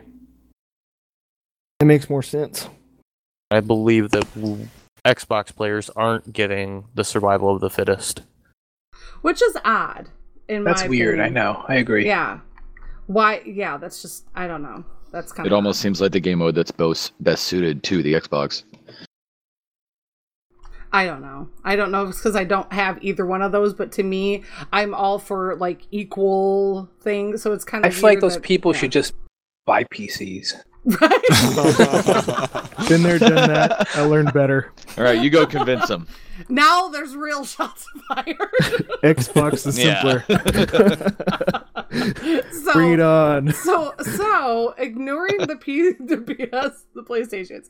Um, what are your Xbox uh, feelings on? Like, are you guys As usual. pumped up and and anything about this stand out? Because this is stuff that we've experienced right now. Right now, the Diplodocus we got this last round. The leeches are Luminen's absolute favorite. I haven't messed around with the Dragon Arena. I haven't done anything with the training dummies. Um, the RPG stat mode you know i do like seeing the damage numbers come up i don't know i like it but um is any of this standing out for you guys like you're really pumped up and excited about Kind of scared of the diseases, to be honest. i have no i haven't honestly nobody on our server i have not heard of anybody getting diseased yet have you guys I think my bear has something right now because he's like a we- he's like a this like he's Not like yet. an icon in the upper corner when I ride him. I don't even know what that icon is. Did you imprint on that bear when You're you not bred it? supposed to ride him like man. Oh, that is the fist bump. That's yeah, the new. imprint, that's the yeah. new breeding mechanic. You get a bit of a buff Ah. when you imprint on it um, after breeding it. I was you go. drag. Goon wanted Yep. me to drag him naked through the swamp to see if you could pick something up. Uh, That's Did it work? That sounds like goon We haven't done it yet, Kinda but he's, birdie. he wants to do it. Did he make any money? I was like, we, sh- we haven't done it yet. did he make any money But uh, I was like, we should probably figure out how to make a antidote before you go infecting me. 'Cause, Right. Mm-mm. Wait, wait, no way. Dude, you act like you're all ooh diseases, but you like went going through the swamp. But we'll, I'm sure, talk about it later. I forgot about it at the. Oh yes, we will talk about this later. If anybody in game has like a little pimple on their lip or something when they come near me, stay away. I want to see I've got anybody. The, I've got the, near the me. old canister of like bug spray. Got the lip herpes. You're the first person I'm gonna visit if I contract it. I know you will. Both of you. I'm gonna go rub myself on, drag myself. couple uh, I've got a couple things. Go for it. I'm not excited about the leeches, but I'm pretty much gonna stay north of the snow now. But uh, I'm really excited to have the dragon arena because with that comes the dragon. I'm gonna spawn in a dragon, force tame it, and that will be my single mount. That's cheating, I- eh? I am giddy. I'm I'm not I'm not a super hardcore dragon fan, but one of my favorite book series revolves around dragon riders, and I'm just like, oh. so I'm excited about that. Awesome. One of the other things is the uh, fix for the dedicated player server crashes. I know a lot of people that that has still plagued them horrifically, even with the last couple patches. So that will be a godsend for a lot of people. I think I'll be happy when they put the uh, area markers, so I know where I can move and be safe. Honestly, adjustable follow ranges are pretty sweet. I'll be happy not to have my other dinos crawling up my butt. Other than that, really just the diseases is the only thing I'm not really looking forward to. I think also, I don't know. Have you guys heard if official is like per- are the diseases permanent unofficial or are they not? Because I know as unofficial we get to choose. I don't know how official is standing. Does anybody know? I would imagine that they would be semi-permanent until you got some sort of like a vaccine. That's what I originally read for it. I think on official, it is pre- you pretty much have the disease until you get the cure. So if you die, you keep the disease. But I think that's the setting that Esme is talking about. Is if you die, then you can lose the disease on unofficial service. Oh, I would imagine it'd probably be the same as whatever you guys have then. Oh, okay. I was just curious because we have a choice. I didn't know what what you guys got unofficial got to deal with. Good clarification, Full Metal. Moving on to the main topic of the show. I was I was sitting at work thinking about what a good main topic would be, and I don't know if anybody's ever really mentioned. You know, all of us that talk about this game all the time, what our favorite aspect of the game is. Like, do you like building? Would you do you have more fun taming and breeding, um, or do you just play so you can hang out with your buddies? I mean, I I like to build. I think that's what drew me into the game. Like, has addicted me is the building and like the crazy, you know, uh, things you can build and the architecture and whatnot. But I've, you guys have changed me. You've made me into a better man because Aw. I actually come a lot of time just to hang out with you guys now. Whereas before I was always a solo gamer. Yeah, that's true. You kind of were. Yeah, that is cool. I was wondering what everybody else's um, favorite aspects were. Well, what originally drew me into the game was not the idea of building. I could, you know, have taken or left that at the beginning, but it was the idea of, uh, you know, crawling around in the jungles with a spear and getting ambushed by a T Rex, like, you know, playing Jurassic Park and being stranded in the park kind of thing, right? I saw that, you know, the intro video or the trailer video or whatever it was where they had the guy running through the woods being chased by a T-Rex and he runs through the big Jurassic style uh, Jurassic Park style gate turns around with his spear and he's got all his tribe mates there and that's sort of what sold me on the idea and uh, then you come in and you find out exactly how dumb all the animals are and uh, you know wandering through the forest is only fun until you find your you know hundredth or so bug and get stomped by you know something that you could just grab and swing against a tree and then you have to start finding other things to do. So it's nice with different maps because there's different places to explore and different animals in different places. So that's kind of what keeps the mystery in it for me. That's still the part that's most entertaining. But uh, now I have to agree with Lee basically that. Uh, building has probably become the main thing that keeps me around. Uh, that's changed a lot since I joined a PvP server because there's actually a bit of motivation there to build things like you can protect yourself from dinosaurs pretty easily as long as you're not aggroing giant things that are going to come stomp your base flat. You can just hide from most of it, right? But uh, I'm designing a uh, big ship right now on Foe's PvP server, and it's made entirely out of that uh, glass metal mod that we're using. And uh, it's also taking advantage of the multi-layered wall techniques that uh, we talked about in the last episode, and that uh, talks about on his YouTube channel. And so far, for its Swagalicious, its uh, working title, weighs in at a whopping 13 uh, foundations wide and 32 foundations long. And I'm starting the wall process around the outside of it now. It's going to be basically a giant floating castle, but uh, Sweet. you can only yeah you can only do that with the uh, big raft mod, which uh, we talked about before using the Dino Barge. Because it's so huge to begin with, you can get a big platform off of that. So, you can turn them big raft things into big, massive bases. Well, there's two different ones in that big raft mod, right? There's one big raft which looks the same as the regular raft and just has a higher uh, count of objects you can put on it, and then there's the Dino Barge, which is actually a huge thing. It's basically a floating bridge, and uh, you can put it as uh, as I found out, you can do like a 30 wide by 13 wide base on that. So I calculated it before the show. It's 432 foundations I've gotten that thing, or somewhere around that. So it's going to be big. Wow, that's crazy. Yeah. It's only because we have that server at uh, 30 times uh, that that's even remotely doable on my own. Otherwise, I'd be there for the next year. when I get free from uh, Foe's Wall, I'd love to come and check it out. Do it. It's floating in the river by the main base. so weird, sweet, sweet. So, um, I added something very simple. Um, I just said that, like, first mine was exploring because in all the games I've ever played, it was exploring. I love being nosy and snooping around and seeing like the whole all my surroundings, and I really get immersed in my games. And that means like if something come, jumps out at me, I do scream, I freak out, like my I've always been that way when I game. That's why I could never play Pac Man because I hate being chased. And that's the last thing I want to do is chase my stupid yellow little. So I totally get engrossed in my game. So, like, that goes to the same way with Ark as first it was exploring, and I've always had a love for dinosaurs. Ever since I was little, I've loved dinosaurs. And so this was like, oh, perfect game. And then obviously the building, the creative side, the you can just the sky's the limit, really. And that was awesome. But plus, I'm a people person. So when you throw an exploring building and people, it was like heaven. It was the perfect game ever. so It does seem like it. right? I love it.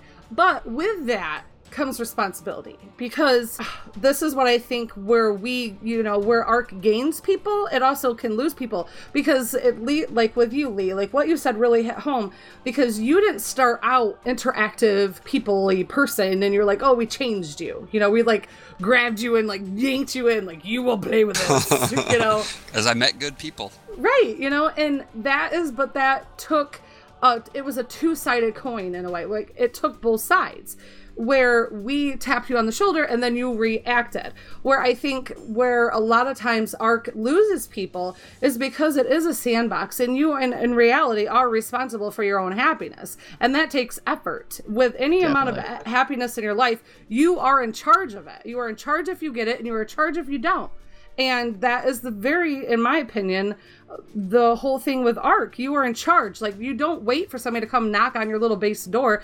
Get your butt out there and meet people. And if you get invited to events make events. Do stuff.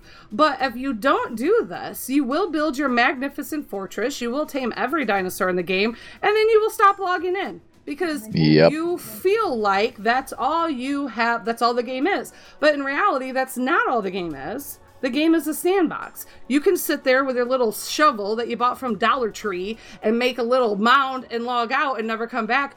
Or you can make a badass castle, and invite all the Barbies and Kens and G.I. Joes over and have fun. Like, to me, you are the driver in your car of happiness, and nobody else is responsible but yourself. And that's how Pearl of wisdom. you are the driver of your car right. of happiness. I like right. that. You are the driver of your car of happiness. and if you get streamed down the side of the road, that's your own damn fault. And if you have lots of fun, that's also kudos to you. That's my two cents. Over. Best motivational speech 2016, 10 out of 10. Boom. Mic drop. Just do it. so, um, we moving on to Full Metal. I just like killing shit. It's fun. eh? you just, especially now with the new damage indicators, you can actually tell how fast you're killing shit. So uh, yeah, it's there's nothing like you know you upgrade your melee and then you know that you're killing it faster.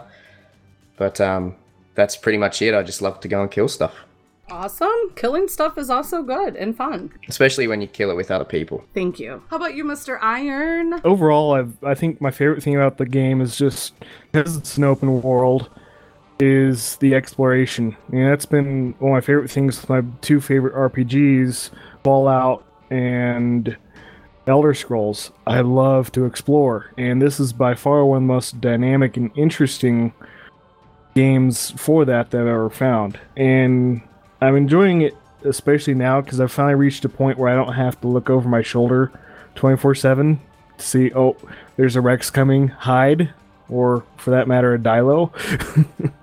Right? And uh, kind of the other thing for for me is it's also kind of become my new Minecraft in know since I love playing Minecraft with friends. I always do that, but in other sense, I can do stuff here that I couldn't imagine doing in Minecraft, and vice versa. It's just I absolutely love that aspect of the game.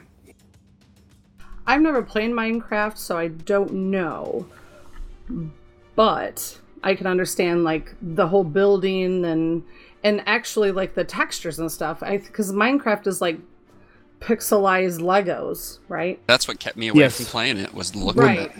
But that's the only difference between it and this game, really, is the Well, we got pixelation. dinosaurs. well, Yeah. yeah. yeah, but they have you know animals and stuff in there. They're just smaller. It's it's essentially exactly the same. It's like the expansion to Minecraft, you know, Kind it's of, the yeah. adult version of Minecraft. But the whole punching trees mechanic, everything that repetitive uh, mechanic of just hitting everything over and over, not having to move, not having to do anything, that is the essential mechanic of Minecraft, and that's Okay. where everyone Exactly. draws these uh, comparisons from, right? Exactly. So is Rust similar though in that fashion or no? I've never played I- that either, but it, I have not it's played that. The similar game. By what I've seen, it dinosaurs. is. By what I've seen, Okay. it is. Alrighty. So how about you, Chuck? Uh, I always kind of when I look for a new game, I always kind of try to see what the uh like the player community is about. With Ark, it's very wide, where you know you can go on hunts with people, or you know you can form a tribe, uh, or you can play by yourself. You know, I, I really like the whole player-to-player community per server because each server is kind of different. You can have a very hostile server or a very peaceful server. You know, it can go either way and of course all the people you get to meet on any individual server is awesome And across platforms, because even though we don't get to play with you guys, we still get to talk Ark with you guys, and that's cool. true And that does play into the whole community where we have that like, that one likeness that brings us together, you know, and we love hearing like Iron Badger's explorations, even though we can't be there like right with him, we can like die with him, kind of, you know, or like run, or and vice versa. So yeah, I definitely think the player community, like you said, is is huge. Oh. Moving on to punching trees. I need that wood. I guess I'm punching some trees. Now we're going into our punching trees segment, where we will share tips for new players.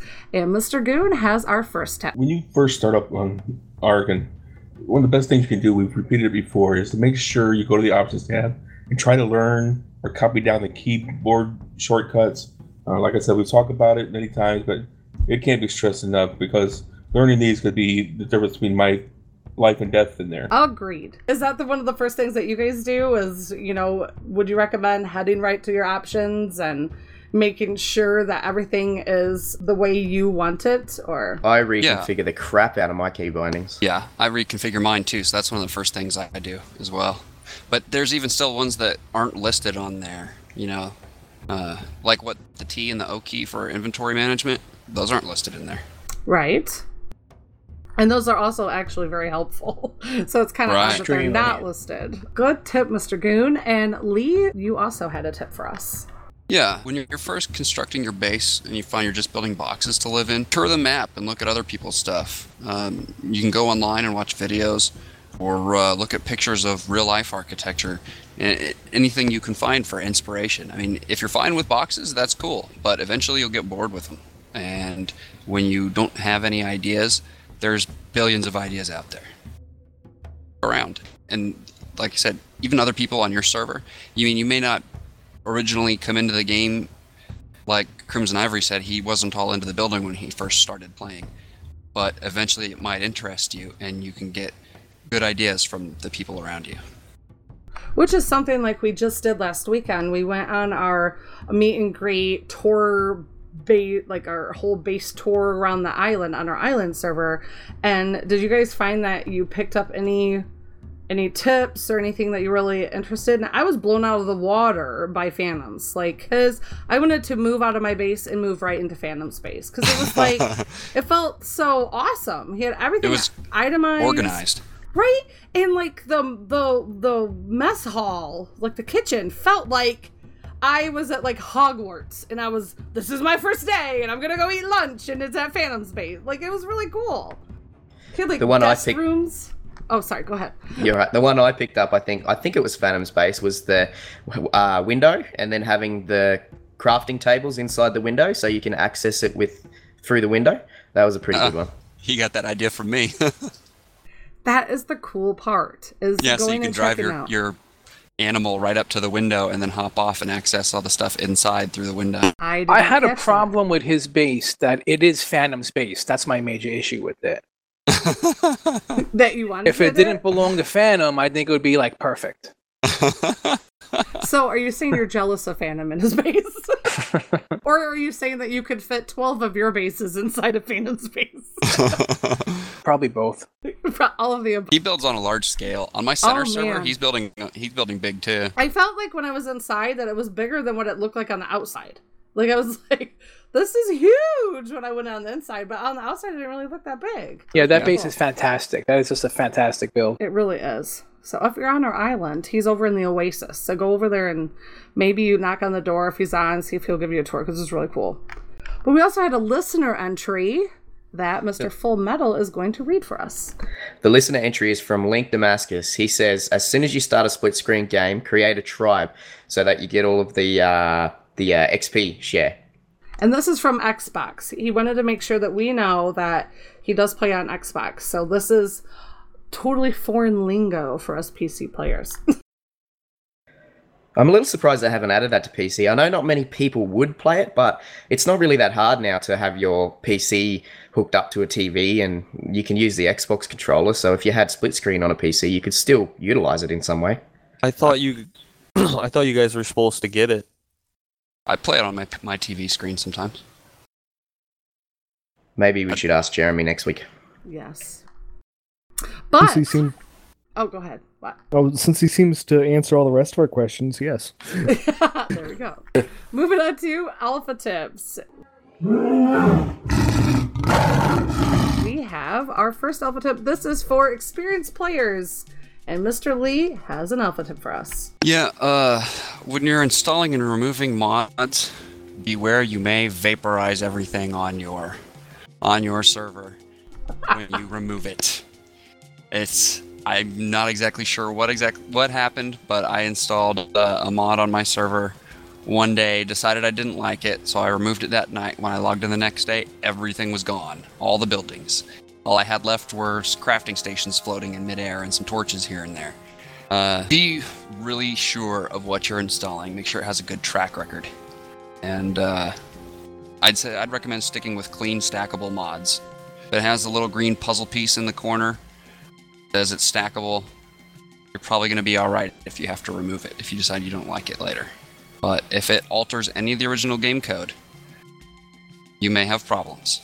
So Right? that's my alpha tip. That is a great alpha tip because you don't think about that. And like if you are an admin of a server and you put a mod on and like 10 people use it, if you were like if you go, I don't like this mod and remove it, like all of their stuff will disappear. That is Yep. huge. Yep. On top Well, the weird of thing is, is it was one mod that affected another mod, and it affected the other mod because it was uh, it, it changed the, the base code of the game. So when I removed it, it removed everything that it had changed. It included items from another mod. So tell us what you did to fix that though, because that's a big thing. When you run oh, into I had a to roll back to the previous day, the last save of the previous day before that I knew didn't have that mod installed on it. So I didn't lose everything, Uh, in the long run, I got pretty much everything back, but anything that anybody on my server had built all day Saturday was gone. So Phantom had Phantom had actually entirely moved bases and everything all in that one day. Phantom and no then he logged in Sunday and was like, "Where's all my stuff?" I mean, we had tamed him a Quetz and everything, and it was all Oh my. So, They do. I have a lot of people do recommend that you do a save before you add a new mod, just in case something like that does happen, so that That's a you. good tip. Yeah, do a save and then add the mod to see if it does malfunction or if you do have to remove it or it does collide with another mod or whatever. You know that that you at least have a really recent save to go back to. But in the worst case scenario, at least you got to go backwards. And um, and being an admin of the server, you could at least help to, you know, like what we had to do that one time, um, help Mr. Phil like rebuild his base. oh, he is such a machine. By the time I finally got in touch with him again, he had already rebuilt, and he had built even bigger than he had before. And I'm not. I'm talking like in a four or five hour period, not very long. He don't mess around. Oh yeah, and he had already retamed his a new Quetz and a couple of beavers, and I mean he was. That guy's a monster. So, uh, Full Metal, you have a you have an alpha tip to share with us. I do. This is one I figured out this week. Um, I had a problem with my Quetzal. If you dismount it and leave it in the air and you're not on the, the back of it, if you have a pla- uh, platform, I found that it flies away, which is a bit weird, even if, if it's not set to follow or anything. So if you have another dino on top of the Quetzal pla- platform, you whistle follow from the Quetzal to that other dino, it won't actually go anywhere. Ooh. So that, That could probably save a lot of people from losing their Quetzals. Yes, because they do. They fly off, and it's not just a little bit; it's quite long. It is actually quite stupid, I think, how It- far I they agree. fly away. I agree. We also have a listener entry from Mr. Damas- Damascus. This is another one for Xbox. Uh, it says player 2 always spawn next to player 1 if you're a random spawn as far from player 1 as you can. With that in mind, player 2 is a perfect poking stick for any exploration. Just don't forget to give all of your gear to player 1 or put it in your main mount. Uh, Mines and Argentavis. So, for you Xbox players, like this is like a foreign language to me. does this make like is this something that you guys have done, or does this make sense to Yeah. you? Yeah. Yep. All right, so you guys are on board with this tip. Yeah. Yeah. Awesome. It's approved. All right, to put your stamp on it. Speaking of stamps, moving on to Pimp My Hut. This is where we will give our building tips, tricks, and anything we want to share that has to do with building.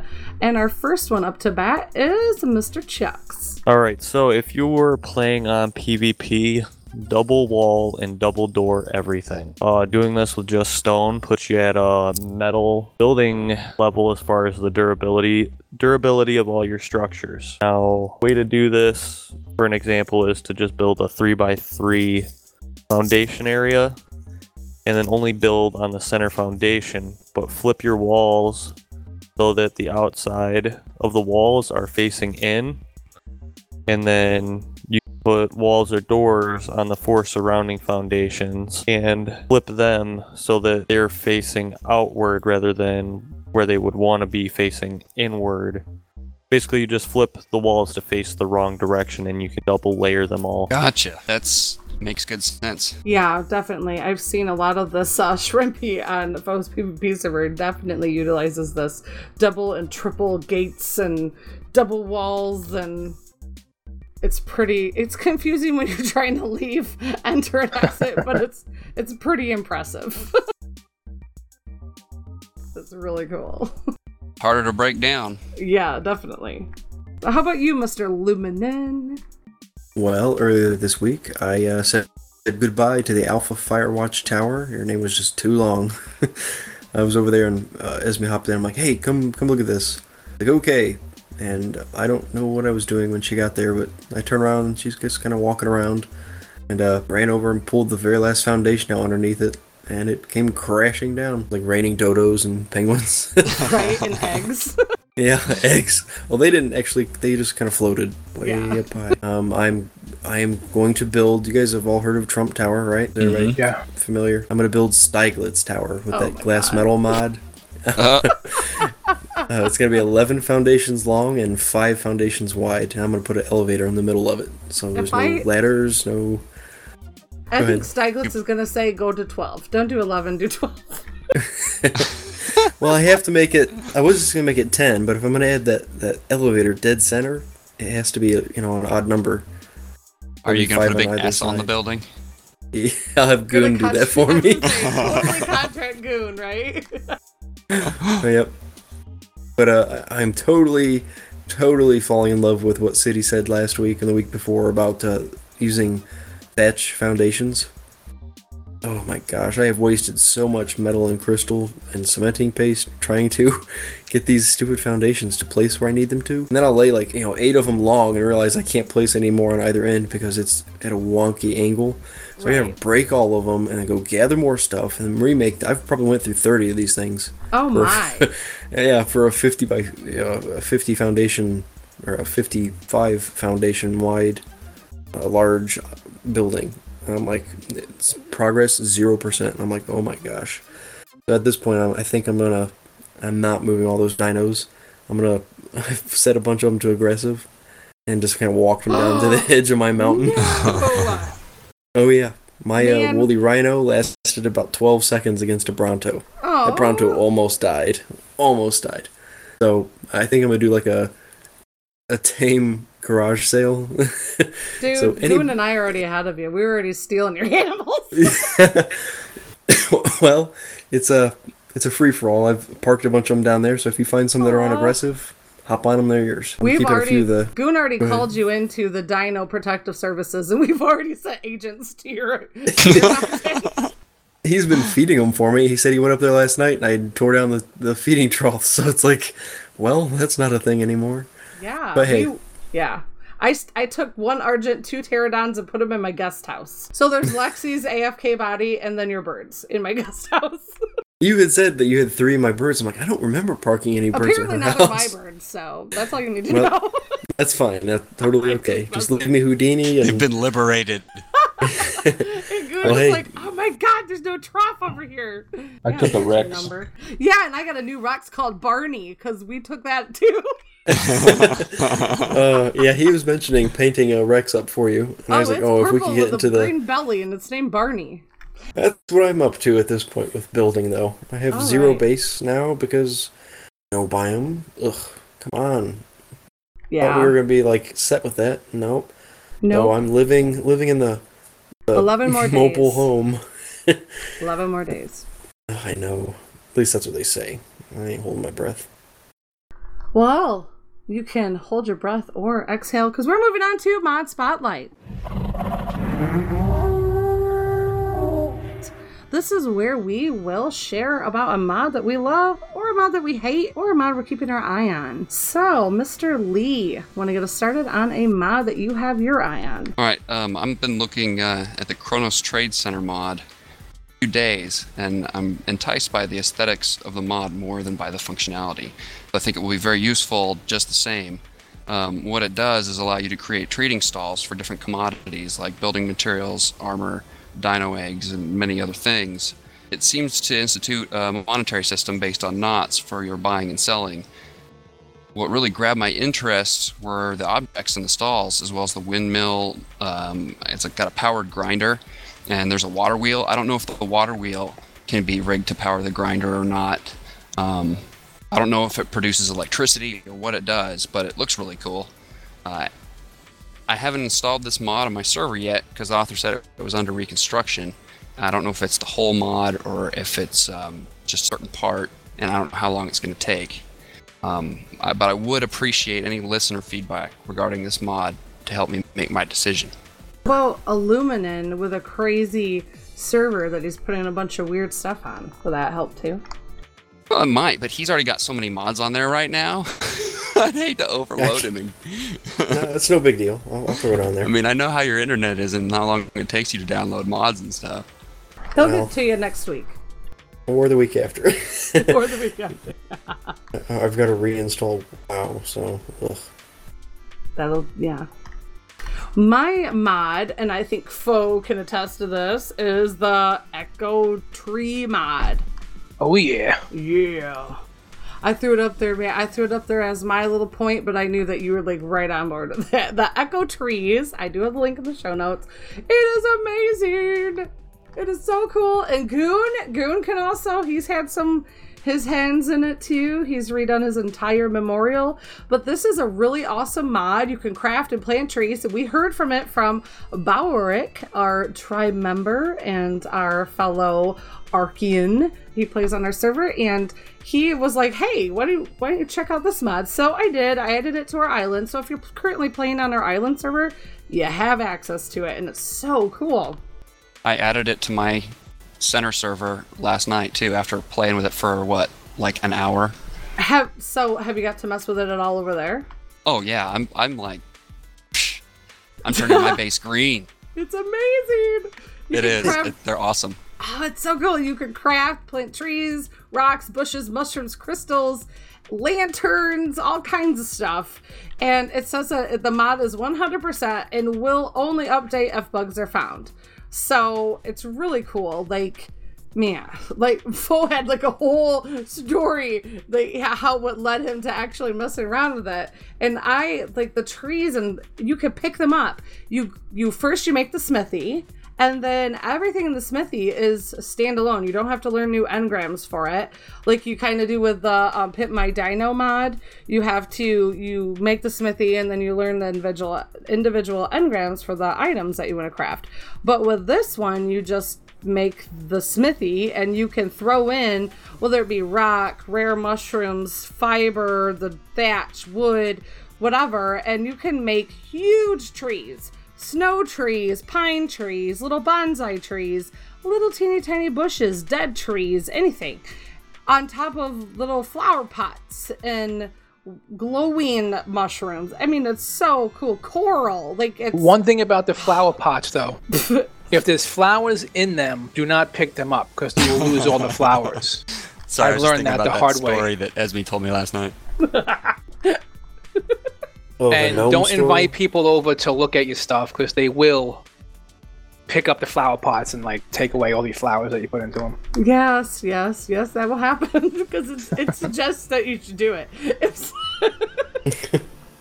What kind of pots are there? I mean, I see the Oh, the three mm. sm- the, the small round ones, you know, but are there like big planters and stuff you can oh put yeah, down this too? was a big planter. Yeah, I jacked up his big planter. You know, w- why pick up the small one that only has a couple of flowers in it?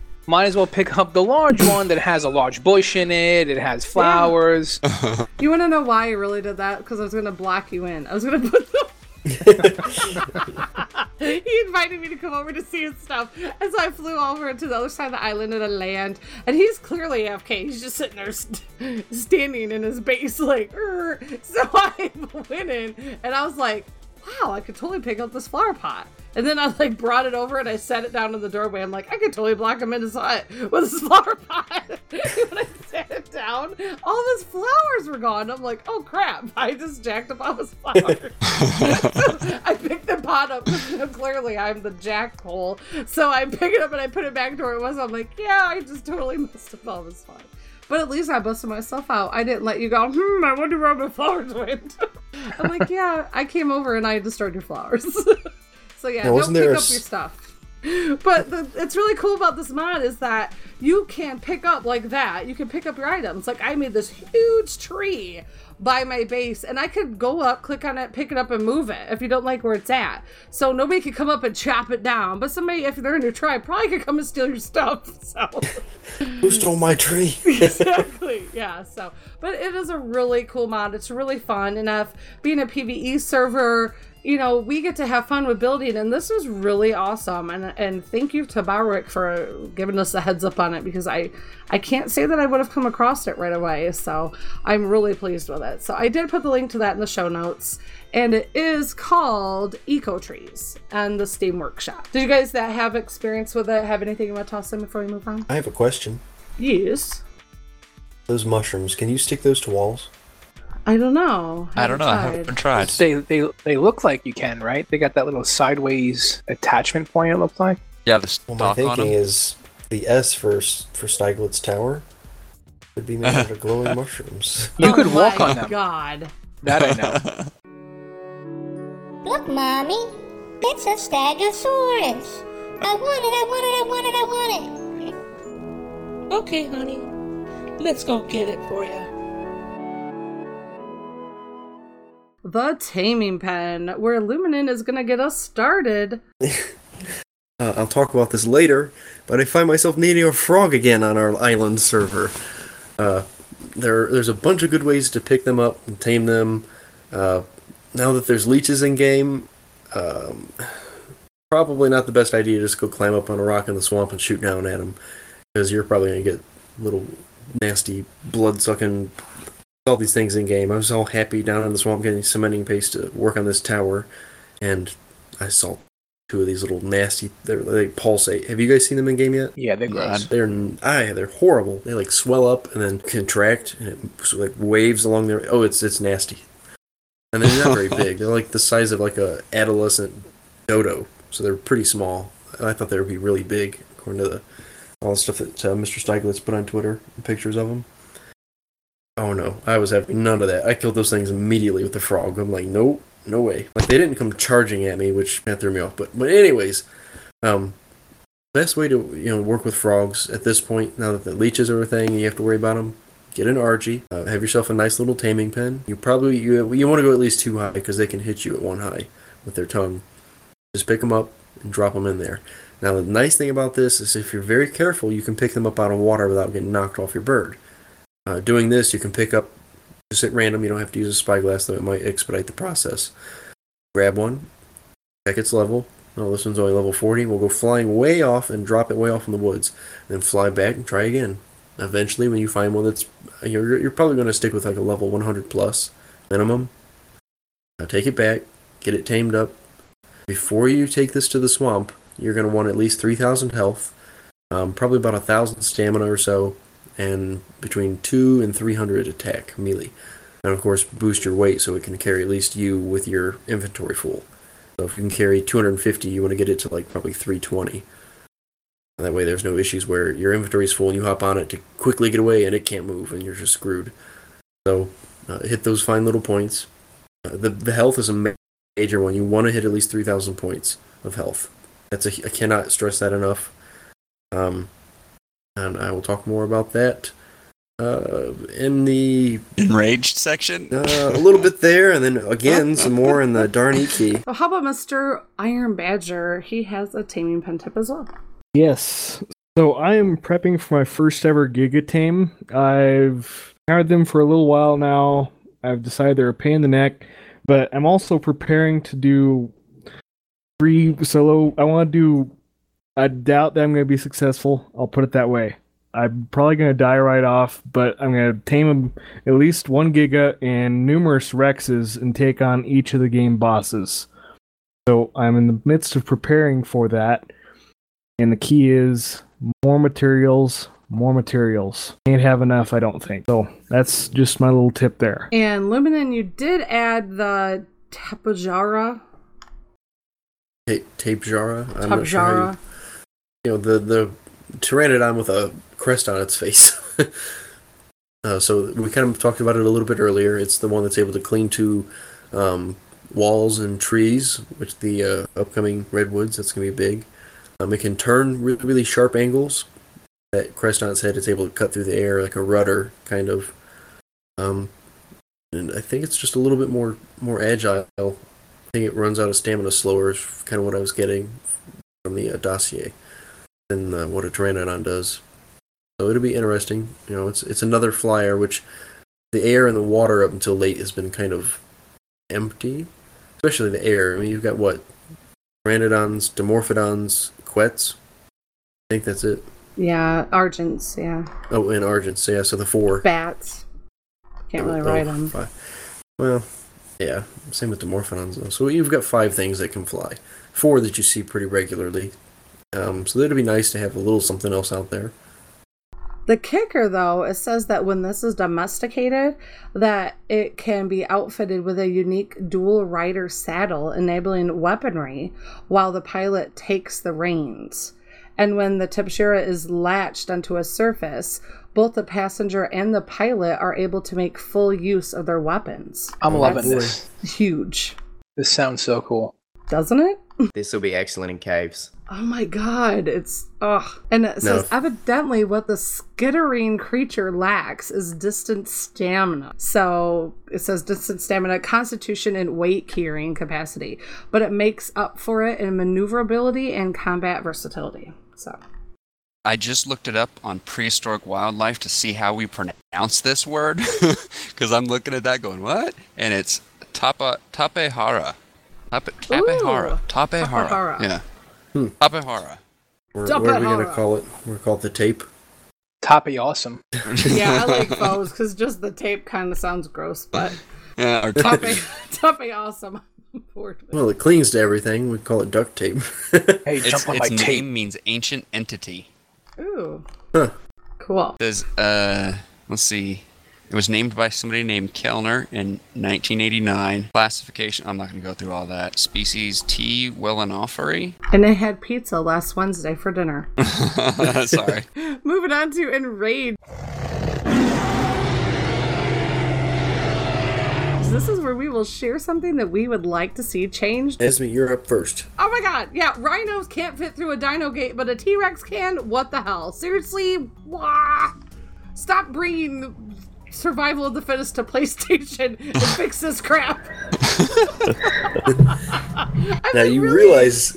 Oh my god, they- I picked up a freaking Quetz. With my Quetz, I picked up a rhino and I was all excited. I'm gonna turn a rhino! And I dropped it in, and then I go to roll it on out of there and it can't fit through the damn gate. But a T Rex, who clearly has no business fitting through this gate, can just go right on through. Once again, irritated with the dino gate. Irritated. Sarcos and rhinos, in my opinion, should be able to go through the dino gate. T Rexes, sorry, should have to go through a behemoth because it's just ridiculous. It's stupid. It's it's them baby bearing hips. It's, and it needs to be fixed. Luminen, tell me how you feel. Uh, Dimorphodons are an absolute nightmare. They're such a pain. Like me, I'm on my frog going through the swamp, all happy-go-lucky, and oh, there's a bug. I'm gonna slap it with my frog's tongue. This Dimorphodon, hey guys, watch this. Ow! Get him! He hit me! And then you've got like 30 of them trying to kill you. Okay? Not true. This was the beginning of my swamp escapade. They broke my bunny ears, and that's when it was on. I was through with them at this point. Like, nope, I'm done with you guys. I don't have anything but a pickaxe on me and the frog who can't hit you because you fly too fast. So I, I ran away from him. I hit water, and I went flying all the way, like way far away. And I get up there, and I'm trying to dodge these sarcos and hit more bugs. And the same four Dimorphodons came flying at me again. I'm like, are you kidding me? I went like totally way out of sight from you guys. Nope. They kept chasing me and chasing me, and eventually I went all the way home and waited a little bit and then came back. It was ridiculous. So please fix them. Like, why do they? Have you guys noticed that before you go to attack something, they try to fly between the two of you? like, it's intentional. Like, they do it on purpose. They're like, well, that's like I said. They're like, hey guys, watch this. Ow, you know? Like, Yeah. it was wheeling about, flying around. I'm like, whatever, it's back behind me. And I, I hit, I right click, tongue comes out, and the Dwarf dives in between me and the bug. And I'm like, "Eh, that that did not just do the. Oh yeah, it totally did. Good fight music, and then there's two of them, and then three, and then there's another one, and I'm going, oh no. And not Whatever. to mention, they're like flying chainsaws. They're like chainsaws with wings. Like I said, they broke my bunny ears in like 12 hits. I was not happy. Yeah, I know you weren't happy. That was a rough night. That was a. And I, I will. I've been quiet all night. I'm brooding over this darn Iki segment. It wasn't even my fault. I should put that in enraged. Ugh. Right on. But how about you, Mr. Lee? We you had a third enraged. Tell us. Yeah, I think this is something. woes. I think this is something everybody can uh, can sympathize with. Why don't the black or white dyes barely work? I mean, black Yeah. doesn't work at all on a dinosaur or really anything else. And white's a little bit better, but can't we just take the time to fix that? It doesn't seem like it would be a whole lot. Yeah, because the white, even on stone, looks like non like it's just a little bit different. Like it almost turns Exactly. to gray for some reason. It's weird. Exactly. How can we? Can't can't we just get colors that are solid when we need them to be? No, no, you can't. It'd be nice if you could paint like layers. But on metal, black lo- looks pretty cool. Yeah. Black on stone looks non-existent. Exactly. It's like dark gray. it is. It's like meh. this is a this is good enough. Yeah, I agree. Part of that early development, but fix it now. But I do think that Rhino should fit into. the- I think they should fit my problem of before they do yours. no,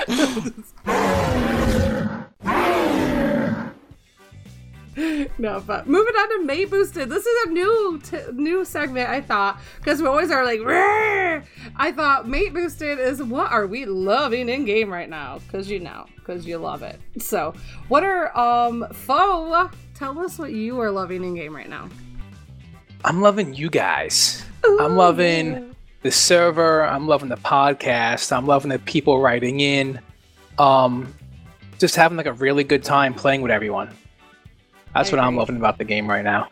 Don't forget your Me little too. furry bundles of love. Don't leave them out. And of course, my bears. Yeah. But a little bit more than you guys. I do like the bears more than you guys, but That's okay. You guys are a close second. we at, at least we place. Well, maybe third, but you guys are in there in the top five. How about you, Luminen? Well, uh, I've been uh, really, really enjoying the Anunnaki Genesis, and I'm sure you guys too, since you listened to our recording that we didn't know was recording.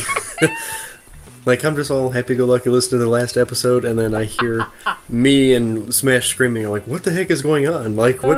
when did this happen? That was And then I- amazing. I, I, I was laughing so hard. I had totally forgot like half of that stuff. Like me trying to find him and you know get him somewhere safe, and I kept getting attacked. And the mod, I think, Esme, you hit it nail on the head earlier when you were saying that we've been kind of looking for a challenge, something that's uh, you know harder and um, takes a little more, a lot more death to, to get through. Uh, that, I mean, it's just so much stuff. Like yesterday, I was flying around and I had lost my bird, and I went back and got it. And I'm flying over, and I hear this crazy carnival music starts up. I'm like, what the heck is this? Um, there are zombie dodos. Oh? Zomdodos. Oh, really? Yep. Screw and the they are. I'm flying above them, and these things move at like 100 miles an hour. They are killing everything. They're swarming everything on this beach. Like two saber-toothed tigers, they were down in like 10 seconds. They managed to kill two argents, and I'm like, "Yep, not landing." so I started like they aggroed on me. They're like swarming below me. They can't get me. I'm like, "Well, I'm just gonna fly back to my island." I started back to my island, and would you believe those things can swim at the same speed they can run? I was like, "Well, crap! How do I how do I lose these things?" Um, and then they killed two sharks. I'm like, well, sharks aren't going to help any. So I, I led them back to the island and I flew straight up till I hit barrier and then went back home. uh, so that's that was it's been fun. There was also a giant turtle. That, you know, will not go into that. It made my raptor poop a lot. um, then the uh, advanced architecture mod, I really like that. Like I had an issue where it updated, and then I updated my computer and then tried to log in and I forgot to update the server. It didn't give me a mod mismatch, it just kicked me off. But then I, oh, well, I forgot to update the server. So I updated the server and then logged back in. And the entire castle that I spent like seven hours building was vanished.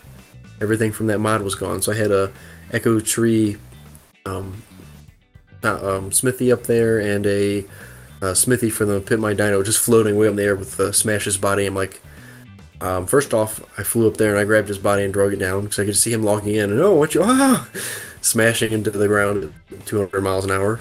Well, I guess that's his name. But anyways, um, so I got him down, and then I went back and I rolled back the server and it was all fine, no problems. But that was one of those things that made me a little eh, about about it. So if, if we're thinking about putting it anywhere, maybe hold off on it. I think they're having update issues. But other than that, I really really like that mod. Like I've built, it was supposed to just be a port um, on this little island out out near the edge of the ocean, um, but it kind of. I was having fun with it, and I just got a little carried away. And now it's a giant castle with a big stables in the back, and oh, I really like it. And looks like Esme's going to. Is she going to? I think she is. She's gonna URL it, so you guys I can click on the link in the show notes. And uh, Awesome. yeah, I've rambled enough. and that's the thing is like we've talked about before like our island server is our like oh the first server we all have our little homes on and so we're a little bit more apprehensive about just throwing anything on. Like like lee said i like to do the clean mods ones that have five stars ones that i've scoured their comments and find like nothing crazy and stupid.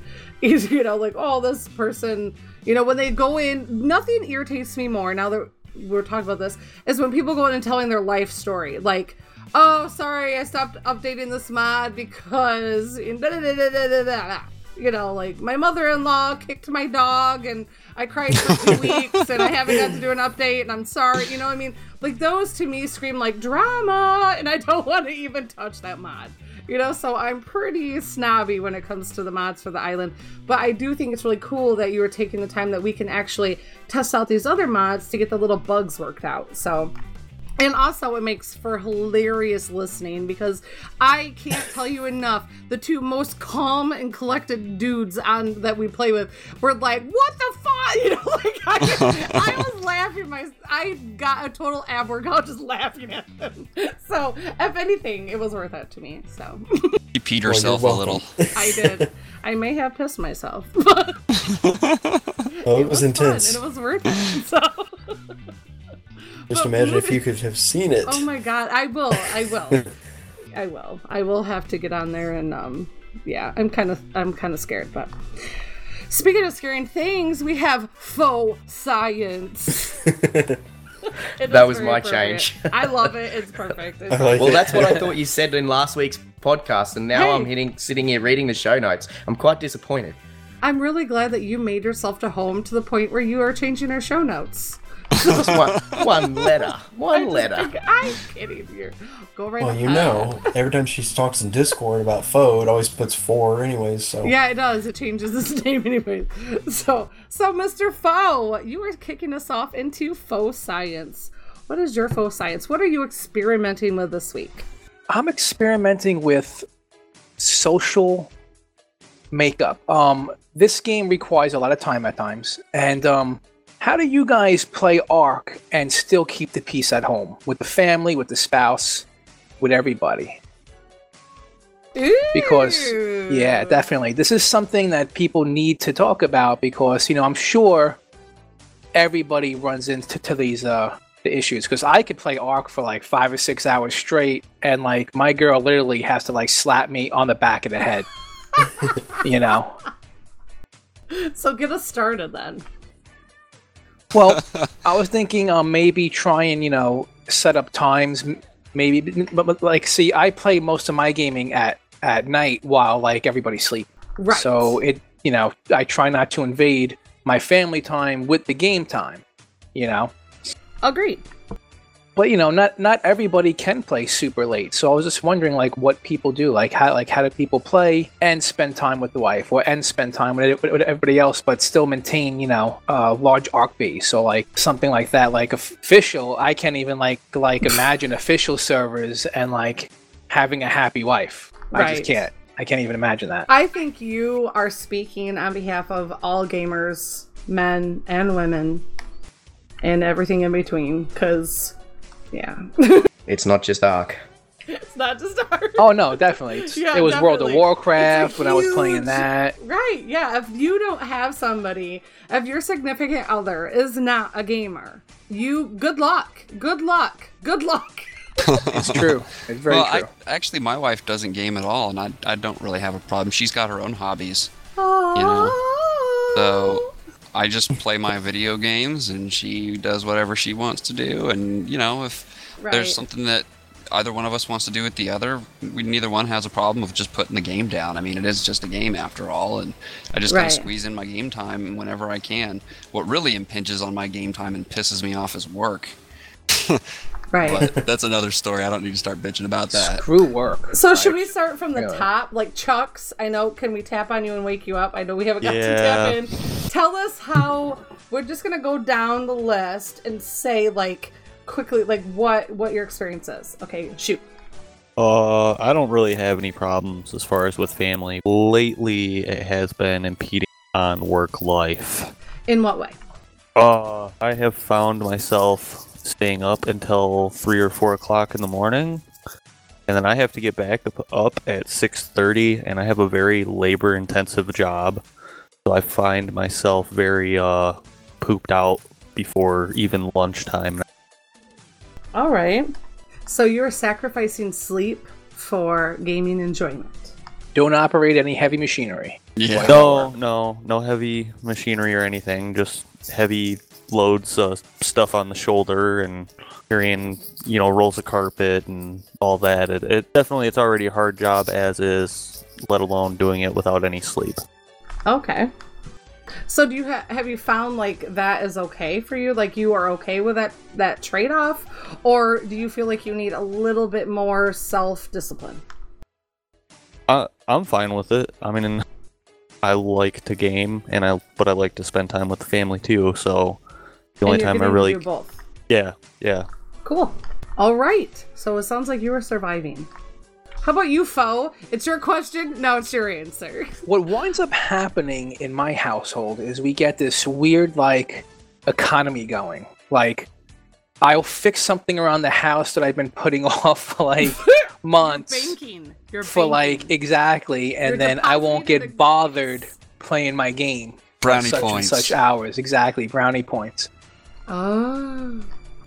Or you know, I'll you know come home with like something nice for the lady, things like that. You know, you just have to make sure that you pay attention to them as much as the game. Like, don't make them think that your Rex is more important than them. You know what I'm saying? Ah, good point. Notice how he said Rex and not bear.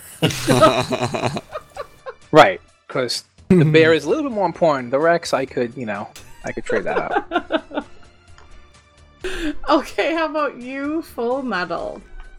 My wife's pretty cool. Um, I've been a gamer since way before we met, so you know she kind of knew what to expect when things started to get serious. It's a bit different now. I've got a son though, but um, he's usually in bed before seven o'clock, so I just play after that, and I'm staying up a bit later than what I should, but not till three o'clock in the morning. So it's not too bad. I find my time, and that's pretty much it. Cool. How about you, Mr. Iron? I know that. How do you juggle your gaming with your real life? Um, I'm kind of the. Uh, unfortunately, I found myself back at home after serving the military, so I'm kind of juggling life with family that kind of expect me to do things, but because of my job, I'm kind of in off season, so I have to get stuff done around the house. Otherwise, it has the appearance that I don't do anything other than play Ark. Right. So, but I'm finding a good balance of make the appearance of having a job, work around the house all day, do what I can. And in the evening, I play Ark. Kind of like Chuck's, I'll play until, well, I don't play until 2 or 3 in the morning anymore, but uh, I enjoy my nighttime gaming, might say. And how about you, Mr. Lee? You've already kind of alluded, but do you have any more to add? Yeah, like he just said, my wife knew that I played games. I've always played video games. I remember playing video games back when computers only ran DOS, you know? Same here, uh, this you is just like one of my main hobbies that I've always had. She's got her own hobbies that she enjoys doing, and we both, um, we're a really good match. We're a really good couple because we both have the same personality types, and we're both Not um, controlling. Right, and we're both independent.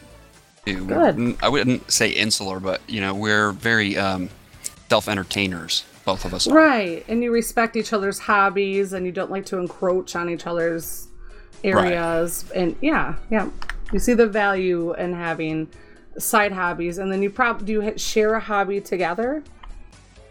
Yeah, sometimes it just depends. You know, we both go through phases of things we enjoy, and sometimes we enjoy them together. Okay. How about you, Mr. Luminen? Um, well, my job is pretty de- demanding of the time that I have free time or not. I might spend up to, you know, 60 hours a week at work, and then I've got an hour drive both ways. So, um, what little time my family sees me, I, I try to do things with them, um, but usually I leave that up to them. If they want to go do something, I have no problem putting down what I'm doing and going and doing it.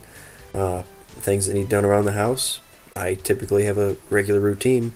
Garbage is on Thursday. I mow the grass during the week, weed whack whenever it needs it. But uh, yeah, I mean that's that's pretty much how I do. Just keep the balance.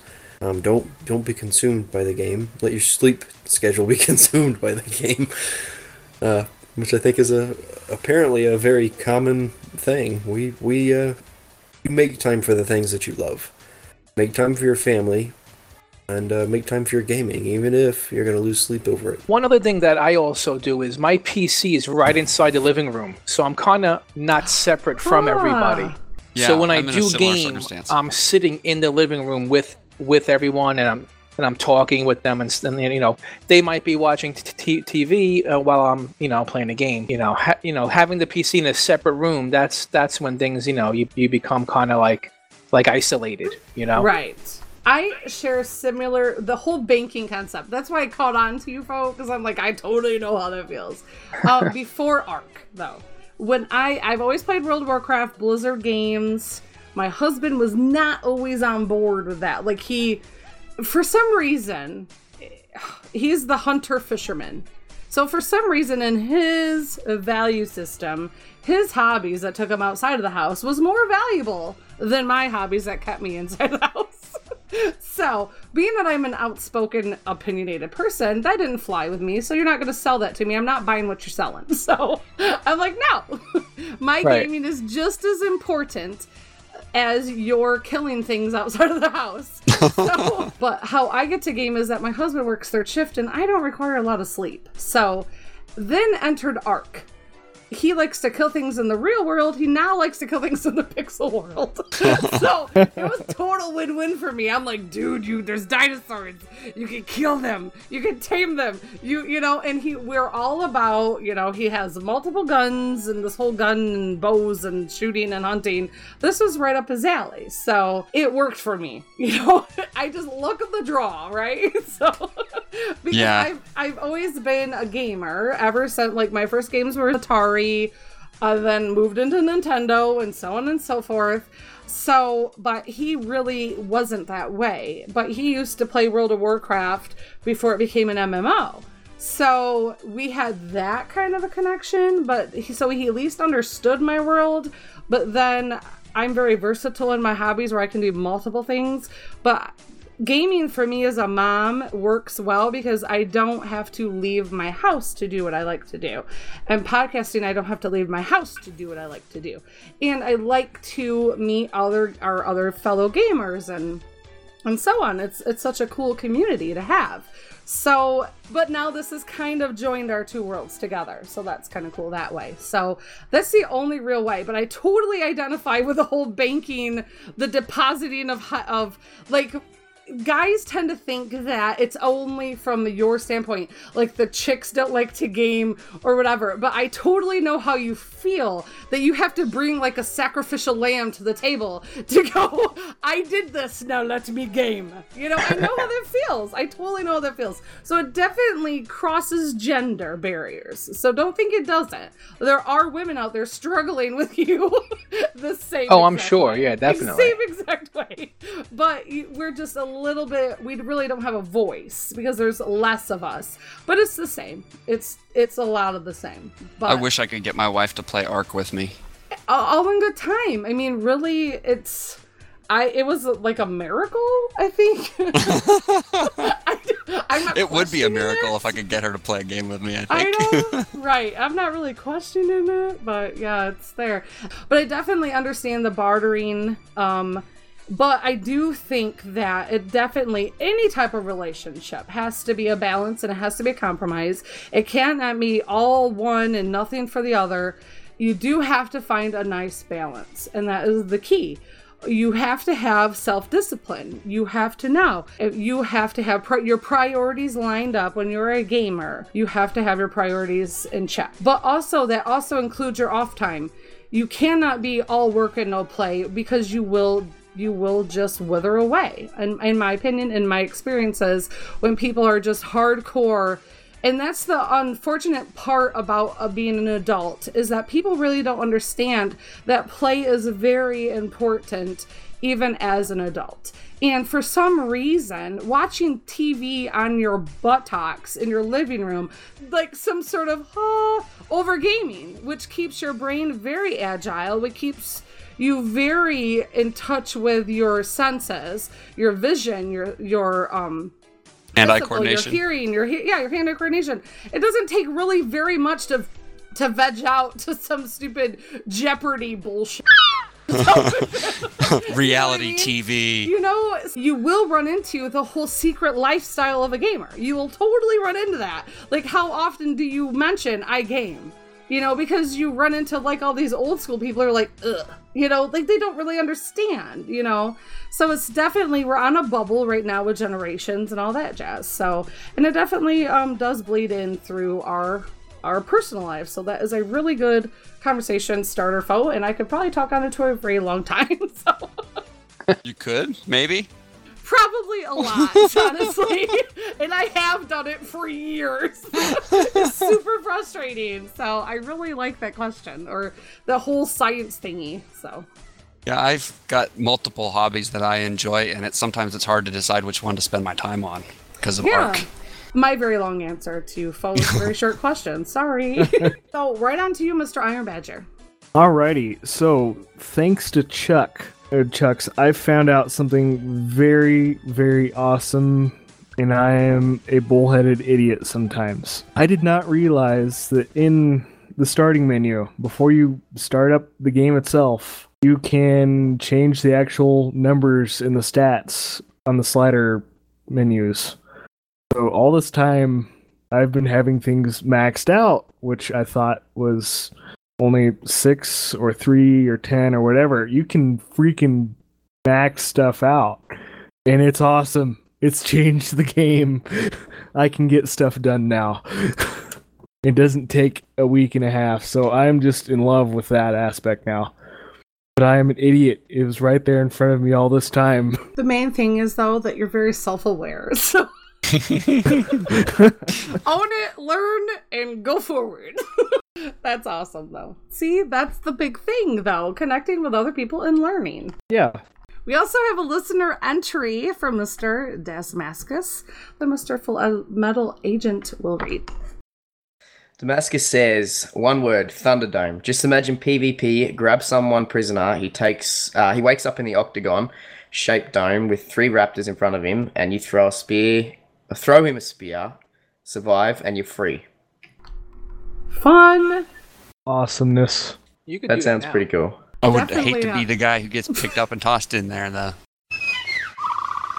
Moving on to our damn E key. Did you do something full of fail this week? Maybe hit the E key again? This is the time to share it. I'm up front. I think Yeah. I'm going to start with Luminen because I don't want to hear myself talk anymore. Luminen, tell us about your damn E key experience. Two, All right. Telling us your your week full of fail. So I know you have some stuff to share. Oh, I have got a lot to share with you guys. So, started with my nice little trip down to the swamp, seeing the Dimorphodons and two leeches. Um, uh, ended up with freaking bugs. Okay, I went down there to kill bugs, and kill bugs I did, but they came back with a vengeance. I was just hopping around the swamp. I'd kill a dilo here or a snake there, and they start to swarm it. And then you, you know, let them eat it and then hit them and kill them, and then that's how you farm cementing paste with a frog. Added the cementing paste. Well, I went a little bit farther into the actual swamp area and have seen. I was attacked by more bugs than I have ever seen before. Um, they took my frog down 2,000 health in 12 seconds. I ran and got out of there, hopping, swimming, whatever the heck I had to. I hid underwater for a little bit. Um, then I went almost all the way back up to my base, force fed the frog until it was full health. Went back, and they did the same thing again. But I was I was determined to kill them. I put a screenshot in the show notes you can look at. Uh, it is a screen covered in yellow text. Your uh, L, we, we mark most of our animals with our uh, initials, so if it dies, then we know whose animals are being attacked or whatever. Um, Mojo Jojo, level 205, Beelzebufo, killed a uh, Mega Meganura, level whatever. It is, my screen is covered in that text. Um, I took like four or five screenshots, but it only saved the one. That text was actually overlapping itself, like it would start to fade, and then another one would pop up over it, and it, it got a really weird effect. I hit it like two or three deep. Um, the screenshot that I have, it's full of that text. It also shows that I've got like 180 cementing paste gathered from the bugs that I was collecting that I couldn't see because of all the text. And if you look carefully, you can still see like 13 dragonflies flying around attacking my frog. As I was doing all this, and more coming. So um, oh, it was it was bad. It was really bad. So it, there were so many bugs that it caused me to lag so bad I disconnected, which gave me a heart attack. so I, I ran, oh, click, click, click, click, click, click, fast as I could go, and I got back in the game, and then immediately it gave me a snapshot, snapshot 16 error, kicked me out. Which apparently, according to Esme, that's when it, it said that I was in the game, and then right back out of the game, and that's when the frog died. It was in between, which is really sad because that was that was the frog that we tamed on our nature hike, um, when we walked across the island. That we all died like seven times trying to tame, because all the whatever the heck was over there with it. So, uh, yeah, I guess uh, after the snapshot 16 freeze, I had to restart the game, and then it's like, oh well, there's an update, and I'm like, what? What? And you know how my internet is, so it was a 15 to 20 minute wait for this update to finish. In the meantime, I'm like chewing my fingers off because I ran out of nails. and Um, you're messaging me on my phone, and my phone is charging. Like, I was like- away from me, and I have no idea. You're like frantically be like, Oh, I was like trying to get hold of anybody. and I'm like, it doesn't matter because I don't know where I was and they don't know where I am. I was just like, okay, well, the chunk shouldn't load. It'll be froze until somebody flies over. So I really hope they don't come looking for me because they'll just go, "Hmm, wonder where he is. I'll try to help him and fly over and the chunk loads and everything gets killed. But, uh, yeah, after the update, I log in. I'm half dead. There's these Sarcos running around, which is what ate my frog, these Sarcos. I managed to kill almost all the bugs. Immediately, I get attacked by two Sarcos, two snakes, and about 12 of these dragonflies. I'm like, "Uh, you know what? I'm done with this. Like, I, I'm totally done. I threw the cheats on, put myself in um, in- invincible mode, and just cheat fly. I flew straight up. I'm like, I'm done. I used my little pickaxe to kill the bugs that were chasing me, and I went back to my base and logged off. I was, I was so upset because the 15 minutes it took for the update to finish, the like almost 1500 cementing paste I had on the frog, gone. I came out with less than what I went in with because my armor was all pretty heavily damaged. The the the uh, dimorphodons broke my bunny ears. My frog was dead. I lost everything that was there, including its saddle and all the cementing paste and chitin and you know everything it had on it. Um, I was just it was dejected and I was furious. and you know that's why I was uh, in the taming pen. That's why I was enunciating. You guys make sure you have three thousand health on the frog. It is life or death. I had two thousand two hundred and fifty on that frog and decided that was probably good enough. Well, that was before I came across the uh, swarm of uh, killer killer. Oh my gosh, these freaking dragonflies. yeah, it's like right there. I like, 45 seriously- Yes, I seriously awful. have never seen that many. I was sitting there and I'm like, wow, this is a ton of them. I've never seen that many. Yeah. Turn around, they're coming more from a different direction. I'm like, oh my gosh, this is probably not good. Dude, I'm Yeah. just impressed It's you had the presence of mind to take a screenshot during the whole thing. I know, right? Because when I saw That's the that- crazy part. Yeah. when I saw that his frog died, like it showed Luminen has entered the server, and then like the the frog died, level two hundred and five frog died from a Sarco. I was like, oh, you know, like your heart sinks, and then it says that Luminen has left the server. Like he didn't even know yet. I was like, oh, sorry. I didn't even like see anything. Like I got a the snapshot 16 hit me, it stopped loading, and I'm like, oh well, crap.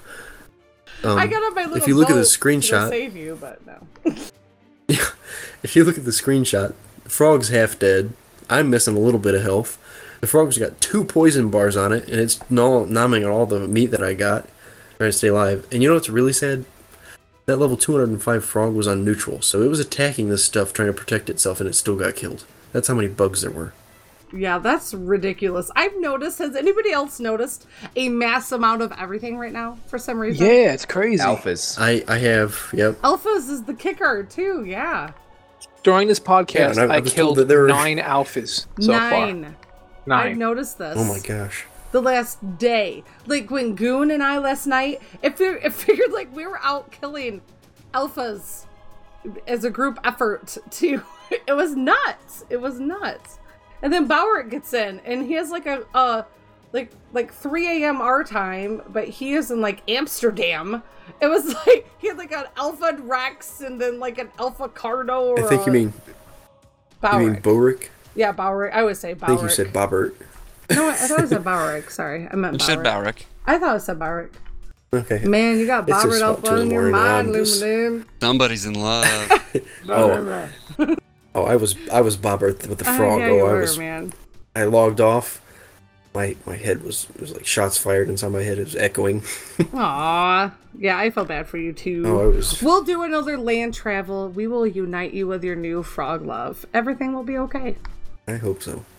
Yeah, I'm right with you. Like my damn E, every this whole entire week has been damn E. Like I have hit. I went for so long without ejecting myself off my bird, and I feel like I've done it all the time this week. And then if I wasn't doing it, somebody else was doing it, and then I was out doing bird finding missions. So, like, it was just a rough week, I think, for the damn E. You guys really oh. need to start carrying parachutes. Yeah. Yep, I think I never so. have the sense of mind to grab them. Yeah, because it's been rough. I mean, poor Beachy, man. That dude has lost. Like, I want to say I've reclaimed his bird and then unclaimed his bird multiple times this week. and I myself have ejected myself off. I'm it's just cheap. been ridiculous. I will only use a parachute if I find them. Like I, would won't have make to them. say I'm also that way. They are pretty heavy too. They take up a lot of weight in your inventory. yeah, I yeah. So, um, I also have done stupid things like replacing my greenhouse roof with stone. I actually I had stone for my greenhouse roof, and I was replacing it with glass, and I'm standing on it, and I fell multiple times down to my death. I fell on spikes. I fell to the drop. It was just dumb. Like my whole week has been chaos. so that has been. If I'm not falling from the sky, I'm falling from my roof. I'm just making bad bad life choices all week long. It's been bad, but it's also been kind of fun. So yeah, so whatever that is. But we also have a listener entry from Link Damascus from This- Xbox. This guy is on fire. On fire. This is another Xbox tip. He says, he says everything to do with split screen. I want them to grow the fonts. Oh my god, it's so small. When you're in split screen, it's not even funny. It's actually literally enraging when you're trying to read everything. And I have a 50 inch HD TV. I should, I have to squint my eyes to read something that big. So And I think that's it. Yeah, can you guys? It is so terrible. I have a 65 inch TV in my living room, which is where I play, and I have to sometimes, if I'm split screening, I have to get up, walk across the living room, and stand right in front of the TV to read it. First world problems, right? Yeah, yeah. yeah. My as a non- 60 inch screen TV guy- is too damn small. I don't. I don't even think that it's really that. The, you know, the TVs are obviously big enough. It's the. I think it's just. just- It's the color in the text font that I think that they use. It's just very, like, uh, poorly chosen. You can't see crap. I mean, I personally haven't used split screen, but I've seen people play on split screen, and it's horrible. Yeah. Can't see anything as far as reading. Well, I I appreciate you guys it- being able to tell us because I would have no idea what the, what Mr. Damascus is talking about. I stopped playing Xbox just Yeah, before I mean- split screen come in, but I remember having problems even just with the color of the font. Sometimes when you're in the rainforest, you couldn't really read a lot of stuff. oh wow. Yeah. I mean, it's it's like extra rough for me because I'm I'm colorblind a little bit. Uh huh. So when certain color fonts come up, I can't read it at all anyway. So there's a lot of stuff that I actually just completely miss. So it sounds like Mr. Dama- Damascus also suffers from the same situation. I've been pronouncing his name wrong the whole time. Disma- I I know he has an extra S in there. Damascus. I didn't see that. I'm such a lazy That's reader. okay. That's all right. I I'm thought sure it was Damascus also. I'm sure he will forgive us. I'll just call him Link. That's my son's name. Link is a what? Your son has an amazing name. That's cool. That's It's Lincoln, name. but we spelled it L A N K. Love it. That is a really cool name. Oh, I was thinking Link from like Zelda. Right? Well, that's pretty much why we named him Lincoln with the, the oh. L A N K. Awesome. I named my son Yoshi. No, you did not. I Did not. Get back to your fridge and eat your hoagie and your whitey. Get out. Moving on to the last call. Did you have something that you forgot to mention during the show? Say it now or wait a week. I wanted to let everybody know that we now have our Rated Ark Discord chat. That is a public chat. It is available on PC, Mac, Lin- Linux, is coming in the future, and it's also on mobile. So all you have to do is click the link in the show notes or go to ratedark.podbean.com, and I also have that in the side links. And you can link to it, and we can all chat together. Aww. So, yep, that's all you gotta do.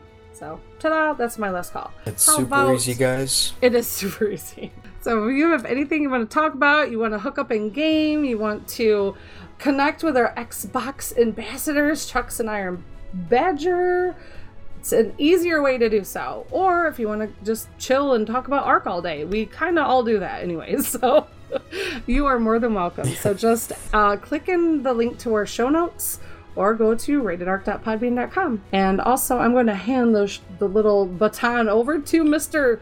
Link Damascus via Full Metal Agent. He just says, and I don't have any cause of there to be a last call. I have to want to leave the bar, and I'm a lifer. That's right. Last call tends to be what the bar shouts at 2 a.m. in the Americas. Or at least The in way I Michigan. dra- the way I read that, it sounds like I've had a few too. hey, everybody, that is episode 12. We are wrapping it up. Have a good night, everybody. Ciao for now. Good night. Toodles. Later, alligator. Bye.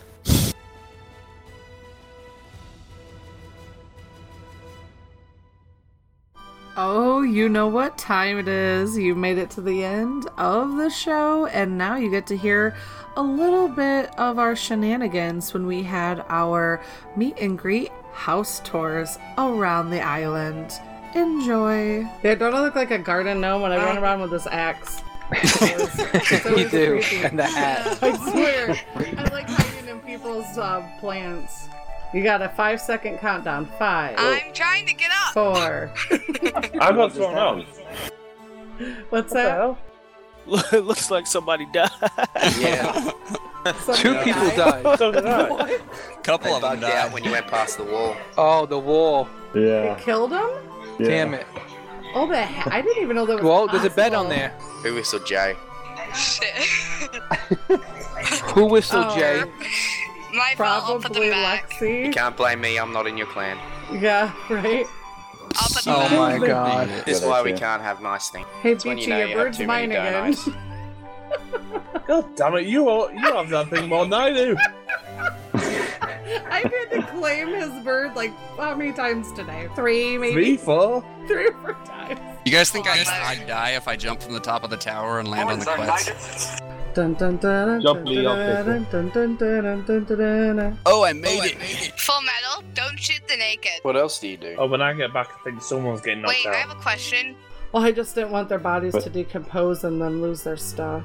Oh, yeah, we gotta get their stuff. It's gonna be a pain getting back to my base with my, uh, uh, my? Pteranodon. Yeah. I would, but I would be encumbered because I'm carrying 900 birthday hats.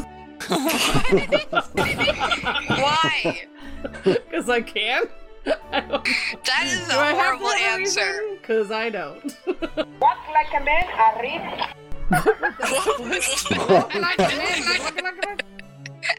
Sorry, I was uh, watching something on Facebook. Something? What is something? I have Something is that a you're little watching a little old suspicious. Spanish woman talk. So yeah, this is Hulk space. Did somebody Lots just of- fly off? Bantam, what happened? Why is he standing up? He got disconnected. I'm lagged. Oh. Yeah, I don't know what the hell's going Dude, on. you just shot off like a rocket. Flying over I see your corpse on top of one of Hulk Hulk's space. binos. Oh my god, that was hilarious. He Okay, was- guys. looks like you I'm got impaled on its get back spike. Oh my god. Run! I knew that was coming. I had a feeling I was about to get freaking gas. Because you were just I'm just there. dancing in the gas. Perfect aim. Oh my god, that was perfect. It was like ting ting, right in front of you. this is a very deadly tour. Dun dun dun dun dun dun dun dun. dun. What time I am sitting on a Quetzal. What's the deal? Da, Phantom? Are you da, still da, like da, lagged da, out or da. something? This is so cool. Is the hot, the hot tub? Well, hey, that's cool though that you This have forge room, saddle thing. you don't you don't sweet. expect it to be so big in, in this room. Guys, I'm gonna starve to death. Wow. I love that you have like the dino head sticking out of the It's wall. freaking amazing, man. I know, This right? must have taken a long time. Oh my oh, I have a god. guest room, guys. I'm staying at the guest room. Okay, this is my house. This is totally like a mansion. Like we like we a all should just move in and live with Phantom. Holy. That's how I feel like. I feel like we should just move in. this room. This, This is, is so, so cool. beautiful, and all you see is Esme walking around naked. Oh. I thought that's what you were gotta- talking about. I know I gotta leave You my sound heart. beautiful. if you see me cocking my leg on his walls, don't don't mind me. That roof is really cool, I just Phantom. back into a corner. Just hit it with a newspaper. Do you think you could breed your wolves? Oh yeah, that took me a while to get that. Get all those pieces lined up like that. Wow. Yeah. That's pretty awesome. Yeah, I This like how is you so did that. cool. I love it, man. This is amazing. Wow. Esme, put some clothes on. Chick, where are you? Why do you keep following up in my behind? awesome. I'm playing World of Tanks right now, and there's a guy on my team whose gamer tag is Gooner. This is so cool. I just Is he gooner than goon? right. I don't know. I just This realized match that. just started. Man, Phantom, you, you rock. Look, at he even has um like supermarket signs like "Come and get your cereal in aisle one." Greenhouse to the left. It's freaking a badass. That's way to go, man. Oh, that. Okay, That was yeah. awesome. Now I know what you mean. You would not even think it was that big, like looking on the outside. It looks smaller on the That is outside. what right, she said. right. That is what you said. If I had a dollar, if I had a dollar. I Okay. totally remember back in the day when little little Lee was first building this massive tower. Okay, when you say He was like Lil Lee, it narrating makes where him every like ramp was gonna go. two-year-old. Like, and I'm gonna put a And ramp here and put a ramp here. and put a Here's the hatchway, Phantom. It's intentionally confusing. I feel like I'm in some like touristy, touristy place. Twilight Zone. Nice. Oh, oh my god, you're not joking. It's like put some mirrors up here. Like I turn, I see foe. I turn, I see someone else. I turn back, they're gone. It's, it's really trippy. to get up into the next level, Oh my you have to use the long ladders from the aviary up. King Dodo. How long? This one's open. You are a weird man. Check this place out. I'm like, there's no right. I'm no, no. Esme, are you still stuck down below? Dude, I'm on some level. Oh, oh I'm there's stuck. ladder. Mother. Okay, This is everybody, just nuts. You could get lost today, couldn't you? Oh yeah, Oh, that's yeah, that's the idea. Oh yeah, th- this is an amazing idea. I'm gonna build a base where I don't know where the hell I am 24/7. This is amazing. Oh, I know my way perfectly through here, but Yeah, but people who did it- don't, who might want to be thieves, How long did it take you to do this? there's a ladder. Go up the, uh, not that one. Come to the other corner over Not here. that I've one. unlocked. Go to the other one. Not that one. Go to nine This to one. the left. Here. Oh my god. I think I'm gonna try to I jump feel on the like quets this is a from here. 1970s building where there's like owl decor and like shag carpeting and like orange and mustard plates. And I'm stuck in a door. Damn it. Damn it all to hell! I'm oh, stuck Oh, in I this jumped out. Thank God. Man, I think this is a trap. Lee? Yeah? Did you tell him about the elevator at the back side of the building? I swear to God. Only the naked bunny would know that, okay? Only the naked bunny. That knows the back door way to get into Lee's house. That's all I got to say. The back door bunny. Yeah. So many innuendos. Innuendo. Is Foe here? What up? Speaking of backdoor innuendo, Uh, it's Bo here. Watch out for the rock. Oh God. Um, oh god. Somehow I'm moving and I just want. Oh, there goes a bunch of people. he just scraped off like four people. Esme, you're a horrible driver. Five. You're fired. That was. I think I'm the only one that didn't get too tough. My balls got cold. I need pants. Oh, I was in the boat. Now I'm not in the boat. I went Oh. AFK. Oh man, I fell off. did you did you climb a ladder? Well, I fell. I fell off of his Gallimimus. Oh well, then that's not my problem. I fell off again. Hold on to your butts. Might want to get below. You might want to get below. Ah, oh, we're all gonna get wiped out by that tail. Ah. oh god damn it! Oh, you're leaving him behind. oh, he fell off. Sorry, Beachy. Make a run for Oh, it. full Click me out of the bike. Okay, When I'm was looking for fun. Spinos, there's never this this. this is my river of death. I wish I could put a boot. you don't want a piece of this. See, BG, Another you one. didn't even get to see the full boat boat ride. We didn't even make it out of the bay. There's angry little compies in here. Whoa, that scared the shit out of me. Oh, that's f***ed up, Esme. Every now and then it dips, so it looks like the uh, bird is uh, farting fire. You can reach the show by email at ratedark at gmail.com. Hmm. You can tweet the show at ratedark on Twitter. Uh-oh. You can grab our RSS feed, get our show notes, and apply to join us in-game at ratedark.podbean.com.